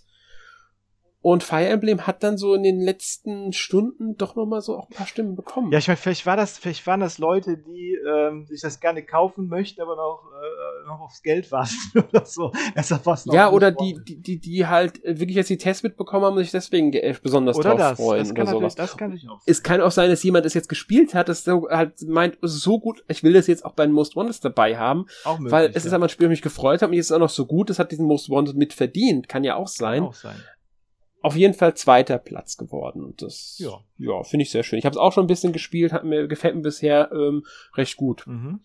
Also, naja, ich mag es wirklich. Ich mag es einfach. Sonst ist es ein Fire Emblem. Ich mag Fire Emblem und es wirkt wieder etwas klassischer als dieses Three Houses und deswegen. Aber da werden wir doch mal drüber reden später. Genauer. Ja, und dann haben wir natürlich auf dem 1. Platz, ich würde sagen, es ist eigentlich vorhersehbar. Ja, natürlich. Also das hätte mich gewundert, wenn es anders gewesen wäre. Ne? Ja, der Abstand ist auch sehr eindeutig mit 34 Stimmen Vorsprung. The Legend of Zelda, Tears of the Kingdom. Joa. Ja, was soll man dazu sagen? Ne? Ich hoffe, dass die Erwartungen erfüllen. Ja. Nachdem wir es jetzt, ich glaube, es müssten jetzt die 4. NMAC Awards sein, bei denen dieses Spiel nominiert ist. Hm. Ja, Wahnsinn. Bei 2 und das 3. Mal, das gewinnt. Das einzige Mal, das nicht gewonnen hat, war letztes Mal, dass Kirby gewonnen hat und das Spiel nur den 2. Platz geholt hat. Also die Vorfreude hier ist enorm. Die ist riesig. Mhm. Verständlich. Ich bin mal wirklich gespannt. Also, ja. Ich bin nicht der größte Breath of the Wild-Fan. Ich mag das Spiel, aber ich mag andere Zeldas lieber. Ich mag das klassische Prinzip von Zelda lieber. Ja, geht mir genauso. Also ich finde Breath of the Wild auch gut, aber irgendwie hoffe ich doch, dass sie dann wieder zum klassischen Stil irgendwie mal wieder zurückfinden. Oder zumindest ein paar Dungeons wieder reinbringen. Ja, ich würde sagen, am besten wäre eine Mischung aus beiden. Mhm. Sie lassen diese Open World, weil die hat funktioniert, da können sie echt viel mit anfangen, mischen die aber mit mehr Dungeons, mit richtigen Dungeons wieder. Stell dir mal vor, wir kriegen das, was wir jetzt von Breath of the Wild hatten, von der Welt und allem her, stecken dort aber erstmal ganz Zelda-klassisch 3 Dungeons rein, 3 klassische Dungeons. Und sobald die abgeschlossen sind, müssen wir wieder 6 Dungeons lösen, so wie es halt auch schon seit Ocarina of Time eigentlich Standard ist. Genau. Und dann dürfen wir nochmal einen letzten Dungeon lösen, so als Endlevel. Mhm. Und zusätzlich haben wir noch Schreine mit diesen Aufgaben, vielleicht kleine Höhlen, die wir erkunden können, die so Mini-Dungeons sind. Das hat zum Beispiel damals, Mist, jetzt komme ich nicht auf den Namen, mit den 4 Reitern des Todes, bei Spiel Tod im 2. Teil. Ach so, Gott. Ja, ich weiß, was du meinst. Ich mag die Reihe unglaublich gerne. Das ist eine meiner Lieblingsreihen. Darksiders, genau. Darksiders hat der 2. Teil schon sehr gut gemacht. Man hatte diese Mini-Dungeons. Man reitet einfach lang, ist eine Höhle, man geht rein, hat einen Mini-Dungeon. Mhm. Sowas in der Art würde ich mir jetzt hier auch wünschen. Nicht diese Schreine, sondern wirklich so ein Mini-Dungeon, der einfach eine Höhle ist. Und da findet man dann, was weiß ich, ein Herzteil, eine bessere Waffe. Man muss sagen, hoffentlich sind die Waffen nicht wieder zerbrechbar, weil das hat genervt. Ich möchte lieber besondere Waffen finden, die ich dann halt austausche, weil sie in den Werten einfach besser sind oder sowas. Also wenn sie da diesen Mittelweg finden, zwischen dem klassischen und dem modernen Breath of the Wild Ding, könnte das ein echt starkes Spiel werden. Ja, auf jeden Fall. Aber das müssen wir abwarten. Ich freue mich auch drauf, deswegen kann ich den 1. Platz hier voll verstehen. Ja. Definitiv. Also ich bin auch super gespannt. Also es sieht toll aus. Ja. Auch diese Wolkenwelt und so, das sieht toll aus. Also also ich freue mich auch drauf. Also in Zelda freut man sich automatisch irgendwie drauf. Genau, das ist es eben. Ja, das war dann aber die letzte Kategorie. Wir sind im Endeffekt damit fertig mit den NMAC Awards. Und haben euch so die Sieger präsentiert. Man könnte jetzt noch sagen, dass Kirby und Xenoblade mit ihren beiden 1. Plätzen und 2. Plätzen am besten abgeschnitten haben. Wenn man jetzt danach geht, dass ein 1. Platz mehr wert ist als ein 2. oder ein 3. Platz. Gehen wir rein von der Platzierung in den Top 3 aus, dann hat natürlich Persona 5 Royal am besten abgeschnitten. Und direkt danach käme Return to Monkey Island mit immerhin 3 Platzierungen, 2 zweiten Plätzen, einem 1. Platz. Ist natürlich alles Statistiksache, die jetzt für euch wahrscheinlich weniger relevant ist, aber ich wollte es wenigstens mal erwähnt haben. Aber die Überdominanz hatten wir nicht, weil wir hatten kein einziges Spiel, das häufiger als 2-mal den 1. Platz geholt hat. Und das trifft halt nur auf Kirby und Xenoblade zu. Dadurch haben wir eine wesentlich buntere Durchmischung diesmal gehabt, was wir in manchen Jahren halt gar nicht hatten. Ja, Gut. Damit sind wir mit den NMAC Awards durch. Die Liste der Platzierungen, also die vollständige Liste der Platzierungen, werden wir auch auf der Webseite veröffentlichen. Voraussichtlich bereits morgen, also einen Tag nachdem der Podcast erschienen ist, Donnerstag wäre das. Mhm. Es könnte unter Umständen auch Samstag werden, wenn da irgendwas dazwischen kommt aus technischer oder organisatorischer Sicht. Aber spätestens am Samstag ist dieser Artikel definitiv da. Rechnet aber eher mal morgen Donnerstag damit. Ja. Ja, gut. Also ist auf jeden Fall sehr informativ, alles kann man nur sagen. Genau, da könnt ihr nochmal angucken, wie hat denn welches Spiel jetzt abgeschnitten. Ganz genau. Ja, damit kommen wir dann zu unserer obligatorischen Abschlusskategorie. Letzte Woche gespielt, Markus. Was hast du denn letzte Woche? Was habe ich letzte Woche gespielt? Also ich bin ja immer noch bei Kingdom Hearts dabei. Ich bin jetzt dabei, den ersten Teil abzuschließen. Ich stelle mir jetzt natürlich die Frage, soll ich die ganzen Superbosse nochmal machen? Ne?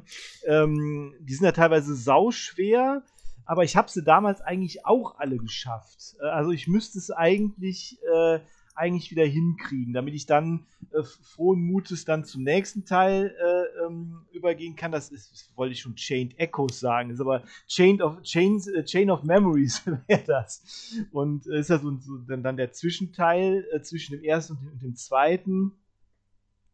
Erst für den GBA erschienen und dann jetzt dann in so einer Remake-Fassung dann jetzt auch auf dieser Collection drauf. Ich habe den nie richtig gespielt, ich bin sehr gespannt drauf. Also ja, genau. Das ist es, also Kingdom Hearts immer noch aktuell bei mir. Und dann habe ich tatsächlich One Piece Odyssey gespielt. Hatten Alex und ich auch eben schon mal kurz drüber gesprochen. Also One Piece, ich habe den Manga eine Zeit sehr gerne gelesen, bin dann irgendwie so bei der Thriller Bark, nach Thriller Bark bin ich so ein bisschen rausgekommen, muss ich sagen, obwohl ich es immer verfolgt habe und so. Und ich finde auch die Charaktere immer noch super, ich finde auch One Piece super. Mittlerweile ist es halt wirklich sehr viel, ne? Und aber ich hatte mal die Demo gespielt von dem One Piece Odyssey und das hat mir direkt gut gefallen. Also es ist ja ein JRPG, also ein japanisches Rollenspiel. Und ja, dann habe ich es mir geholt und ich bin sehr begeistert eigentlich. Ich finde es sehr schön. Also der Grafikstil ist sehr schön. Erinnert ein bisschen an Dragon Quest 11 und die Charaktere sind super umgesetzt. Man erkennt die ganzen Attacken und so und die Story ist, glaube ich, nett. Man spielt dann auch einige Story-Arcs nach, bekannte Story-Arcs nach und zumindest zwei davon kenne ich. Die anderen kenne ich halt so ein bisschen so vom ja, so nebenbei. Also ich bin wirklich, wirklich jetzt gespannt drauf. Ich habe es jetzt bis nach Alabasta geschafft. Das ist ja die erste Story-Arc, anscheinend wohl auch die längste. Und in dem Spiel war ja auch in den Mangas und in der Anime-Serie ziemlich lang. Und ja, bin sehr gespannt drauf. Gefällt mir sehr gut. Ja. Und Alex, was hast du denn gespielt? Ja, also ich habe erstmal Hi-Fi Rush gespielt. Das war ja so ein Shadow Drop. Das ist ja plötzlich ganz genau. Plötzlich angekündigt und sofort released worden. Ja, die Microsoft und Bethesda hatten ihre Developer Direct. Mhm. Da haben sie halt den Namen Direct auch verwendet. Aha. Die allererste haben sie jetzt gehabt. Nicht, dass Nintendo klagt hier. Ja, sie haben es ja Developer Direct. Ach so, genannt. Okay, ja. Also sie haben es schon schlau gemacht. Und sie hatten auch im Vorfeld eigentlich schon gesagt, was so drin vorkommen wird und dass es halt wirklich auf die Entwickler fokussiert sein wird. Das heißt, da gibt's keine Moderation oder sowas. Mhm. Es gibt dann kurz diese Grafik, da sieht man dann diese Sachen, die halt kommen werden und dann geht's auf eins der Themen ein. Ich weiß gar nicht, mit was sie angefangen hatten. Ich glaube, mit Forza ich weiß es gerade nicht mehr. Haben halt dann Forza vorgestellt und Redfall und so weiter, war schon bekannt. Haben wir schon am Anfang gesagt, jeder ist noch eine Überraschung, ein weiteres Spiel. Mhm. Und das war dann das neue Spiel von Tango Gameworks, die ja eher bekannt sind für sowas wie so Evil Within. Ja, genau. Oder Ghostwire Tokyo. Genau. Ja, Horror, ist immer Shinji Mikamis Studio. Genau. Ja. Und dann haben sie Hi-Fi Rush gezeigt. Ein Spiel, das so überhaupt nicht zu den vorherigen Spielen des Studios passt. Es ist, also ich habe mich jetzt nicht so wirklich viel damit beschäftigt. Also es ist ein bisschen wie von Sega, wie heißt es nochmal? Jet Set Radio. Genau. Ja, man kann es, es hat mich dran erinnert, also ich hab's auch, es ist eins der Spiele, das mich erinnert hat, es ist sehr bunt auf alle Fälle erstmal. Ja. Es passt halt zu einer Aussage von Shinji Mikami von Anfang 2022, da meinte er, dass er mit Tango Gameworks auch jüngeren Entwicklern die Chance geben will, was umzusetzen, ihre Ideen, und dass es halt nicht immer Horrorspiele sein müssen.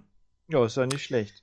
Genau, das jetzt könnte man genremäßig am besten als Rhythmus, Beat'em Up, Rhythmus, Hack and Slash, Action-Spiel bezeichnen. Man spielt halt einen möchtegern Rockstar, der an so einem Projekt von so einer Firma teilnimmt, dadurch einen Roboterarm bekommt, sein MP3-Player wird zu seinem Herzen, dadurch spürt er halt den Beat. Und er muss sich dann halt zur Wehr setzen, weil er als defekt beseitigt werden soll. Und man kämpft dann halt gegen die Roboter von dieser Firma. Und das ist alles abgedreht und bunt und knallig und hip, aber nicht nervig, sondern unglaublich witzig. Macht sich über sich selbst lustig, nimmt sich nicht ernst. Ist mal wieder ein richtiges Videospiel, das auch weiß, dass es ein Videospiel ist und damit spielt. Das ist gut. Und auch nicht mehr sein will. Hat eine tolle Geschichte. Das Gameplay ist wirklich, wirklich super. Es macht einfach unglaublich viel Spaß, dieses Spiel. Und das für PC und Xbox, also Xbox Series, glaube ich nicht. Ich glaube, Xbox One gibt's nicht. Kostet nur 30 Euro und ist direkt im Game Pass drin. Ach, krass. Und sie haben es angekündigt und dann direkt am Mittwoch veröffentlicht. Ich habe es dann auch gespielt und ist es toll. Also wenn ihr da mehr drüber wissen wollt, ich habe auch einen Test für Lost Dungeon dazu geschrieben, weil das musste ich bei dem Spiel einfach. Wenn ich eine Wertung vergeben müsste, würde ich, also bei uns beim NMAC würde ich definitiv einen Gold Award ziehen für das Spiel, plus Editor's Choice. Aber sowas von. Hat auch lizenzierte Musik, zum Beispiel von Nine Inch Nails oder Prodigy und sowas. Ja, das ist ja schon cool. Beim Bosskämpfen kommt das dann zum einen. Und es hat ja wirklich den Sinn, dass du deine Schläge im Rhythmus, also im Takt anbringst, dann steigt deine, kennst du ja aus Bayonetta, Devil May Cry und so, dass dann dein Meter da steigt, deine Punktzahl, wenn du auf S bist, kriegst du sogar Anforderungsrufe vom Publikum, die rufen dann den Namen vom Charakter, also Schei, Schei, feuern ihn an und die Musik wird etwas aktiver, sag ich mal, und auch Minispiele sind mit im Takt und die ganze Welt bewegt sich auch mit im Klang der Musik die ganze Zeit, im Rhythmus und so. Ja. Also wirklich, wirklich toll umgesetzt. Hat mich auch ein bisschen an Sunset Overdrive erinnert. Das war halt so ein, ja, genau. Es hat Elemente von Devil May Cry und Bayonetta natürlich durch das ganze Kampfsystem und so weiter. Also, wie gesagt, ihr merkt schon, ich bin begeistert von dem Spiel. Für mich bisher die größte Überraschung des Jahres und jetzt schon ein Anwärter für mich auch auf eins der Top-Spiele des Jahres, nicht unbedingt Spiel des Jahres, da gibt's wahrscheinlich bessere da nochmal, die einfach auch in anderer Hinsicht einfach mich mehr begeistern werden, aber das war einfach eine super Überraschung, auch weil ich komplett unvorbelastet, ohne wirklich viel über das Spiel zu wissen, endlich mal wieder ein Spiel spielen konnte. Das ist vielleicht auch, weil man, wenn man jetzt nicht monatelang auf dem Hype-Train mitgefahren ist, ne, dass man dann mal irgendwie völlig voreingenommen an das Spiel rangeht und dann ist es vielleicht sogar noch wesentlich besser, als wenn man jetzt nur auf dem Hype-Train mitgefahren ist. Ne? Also deshalb ist genau der Punkt. Ist schon gut. Also dafür, dass das Jahr so jung ist und dann schon sowas, schon so eine Aussage, ist schon nicht schlecht. Ja, und man muss halt auch sagen, dieser Hype-Train, selbst wenn man den nicht mitfährt, man kriegt ja oft dann durch Trailer, durch Screenshots, durch man kriegt einfach viel zu Spiel mit, man weiß schon viel. Genau. Bei diesem Spiel kann mich noch überrascht werden, einfach weil ich nichts weiß zu dem Spiel. Ja, genau, das ist dann... Weil einfach nichts bekannt war. Ja. Das ist einfach ich habe das Spiel schon sehr weit gespielt gehabt, da war noch nicht mehr der erste Test draus. Ja, und solche AAA-Spiele oder so, die sind halt so, dass man schon so viel, also wenn man dann möglichst unvoreingenommen das Spiel rangehen will und dann so ein Media-Blackout macht, das ist dann teilweise gar nicht so einfach. Ne? Nee, ist es nicht. Das ist eben der Fall. Also hier haben wir über ein Double-A-Spiel zu tun. Aber, weil du schon sagst, möglichst unvoreingenommen das Spiel rangehen, das habe ich beim nächsten Spiel, das ich gespielt habe, heute angefangen allerdings erst. Ja. Also Aufnahme Dienstag, sollten wir vielleicht dazu sagen, also einen Tag bevor ihr den Podcast hier hört, also für euch gestern. Da habe ich es wirklich geschafft, so unvoreingenommen wie möglich ranzugehen, weil ich, abgesehen von Directs und notwendigen Infos, die ich brauchte für eventuelle Berichterstattung oder sowas, wobei ich die auch sehr gering gehalten habe, wenn soweit es ging, Fire Emblem Engage. Geht mir aber genauso. Also das Spiel wollte ich, ich habe mich nicht viel über das Spiel informiert, ich habe Trailer gemieden, ich kannte im Vorfeld so gut wie keinen der Charaktere und bisher macht es dann wirklich viel Spaß. Es ist klassischer als Three Houses gerade, das gefällt mir. Kann ich jetzt aber noch nicht so viel zu sagen. Wie gesagt, ich habe nicht weit gespielt, gerade erst so ein bisschen länger, also sagen wir 1,5 Stunden vielleicht im Spiel drin. Ich kann es nicht genau sagen, ich habe nicht auf die Uhr geachtet. Mhm. Aber dazu werden wir eh dann demnächst mehr erzählen. Wir werden übernächste Woche voraussichtlich drüber reden, es sei denn, Nintendo setzt eine Direct an, das kann ja immer unsere Pläne durcheinander werfen, ja, und das, der Februar ist ja der klassische Direct-Monat meistens. Kann sein, wer weiß, vielleicht machen ja auch einen Shadow-Drop. Ja, letztes Jahr hatten sie Directs da, also sie haben eigentlich, ich glaube, in den letzten 4 Jahren außer in einem Jahr jedes Mal eine Direct im Februar gehabt. Mhm. Also der Februar ist ein Direct-Monat, immer so Ende des Monats, deswegen könnte es gut sein, dass uns Nintendo hier reingrätscht und wir nicht Fire Emblem bringen. Wenn aber alles wie geplant läuft, dann haben wir übernächste Woche Fire Emblem. Nächste Woche werden wir aber erst einmal über ein anderes Thema sprechen, im Podcast 473. Und zwar werden Erik und ich über die Nintendo Switch OLED sprechen. Mhm. Ist mittlerweile eine ganze Weile auf dem Markt, aber wir haben uns gedacht, wir können trotzdem noch mal darüber sprechen. Wir haben ja über das Steam Deck schon gesprochen Anfang des Jahres und dachten uns jetzt so, wenn wir jetzt schon 2 Redakteure haben, die auch die OLED kennen, warum sollen wir nicht doch mal über das Gerät einfach sprechen? Ja, ich meine, die ist ja auch jetzt noch nicht so lange normal erhältlich. Genau, und sie ist außerdem halt auch immer das aktuellste Modell der Switch und wir wollen euch einfach nochmal so die Unterschiede näher bringen und halt auch natürlich mit dem Ausblick dann auf einen möglichen Nachfolger. Das werden wir auch einbauen. Seid also gespannt drauf, das hört ihr dann nächste Woche. Mhm. Bis dahin hoffen wir, dass ihr bis hierhin durchgehalten habt, den Podcast. Vielleicht haben sie ja auch in mehreren Stücken gehört, kann ja auch sein. Das kann auch sein. Ja. Aber auch dann habt ihr bis hierhin durchgehalten und uns bis hierhin zugehört. Ja. Und dafür bedanken wir uns. Ich hoffe, wir konnten euch die NMAC Award Kategoriensieger sehr, also unterhaltsam vermitteln, vorstellen, und damit verabschieden wir uns für dieses Mal und wünschen euch noch einen schönen Abend, schönen Tag, wann immer ihr das hört. Bis zum nächsten Mal. Tschüss. Ja, tschüss, bis zum nächsten Mal.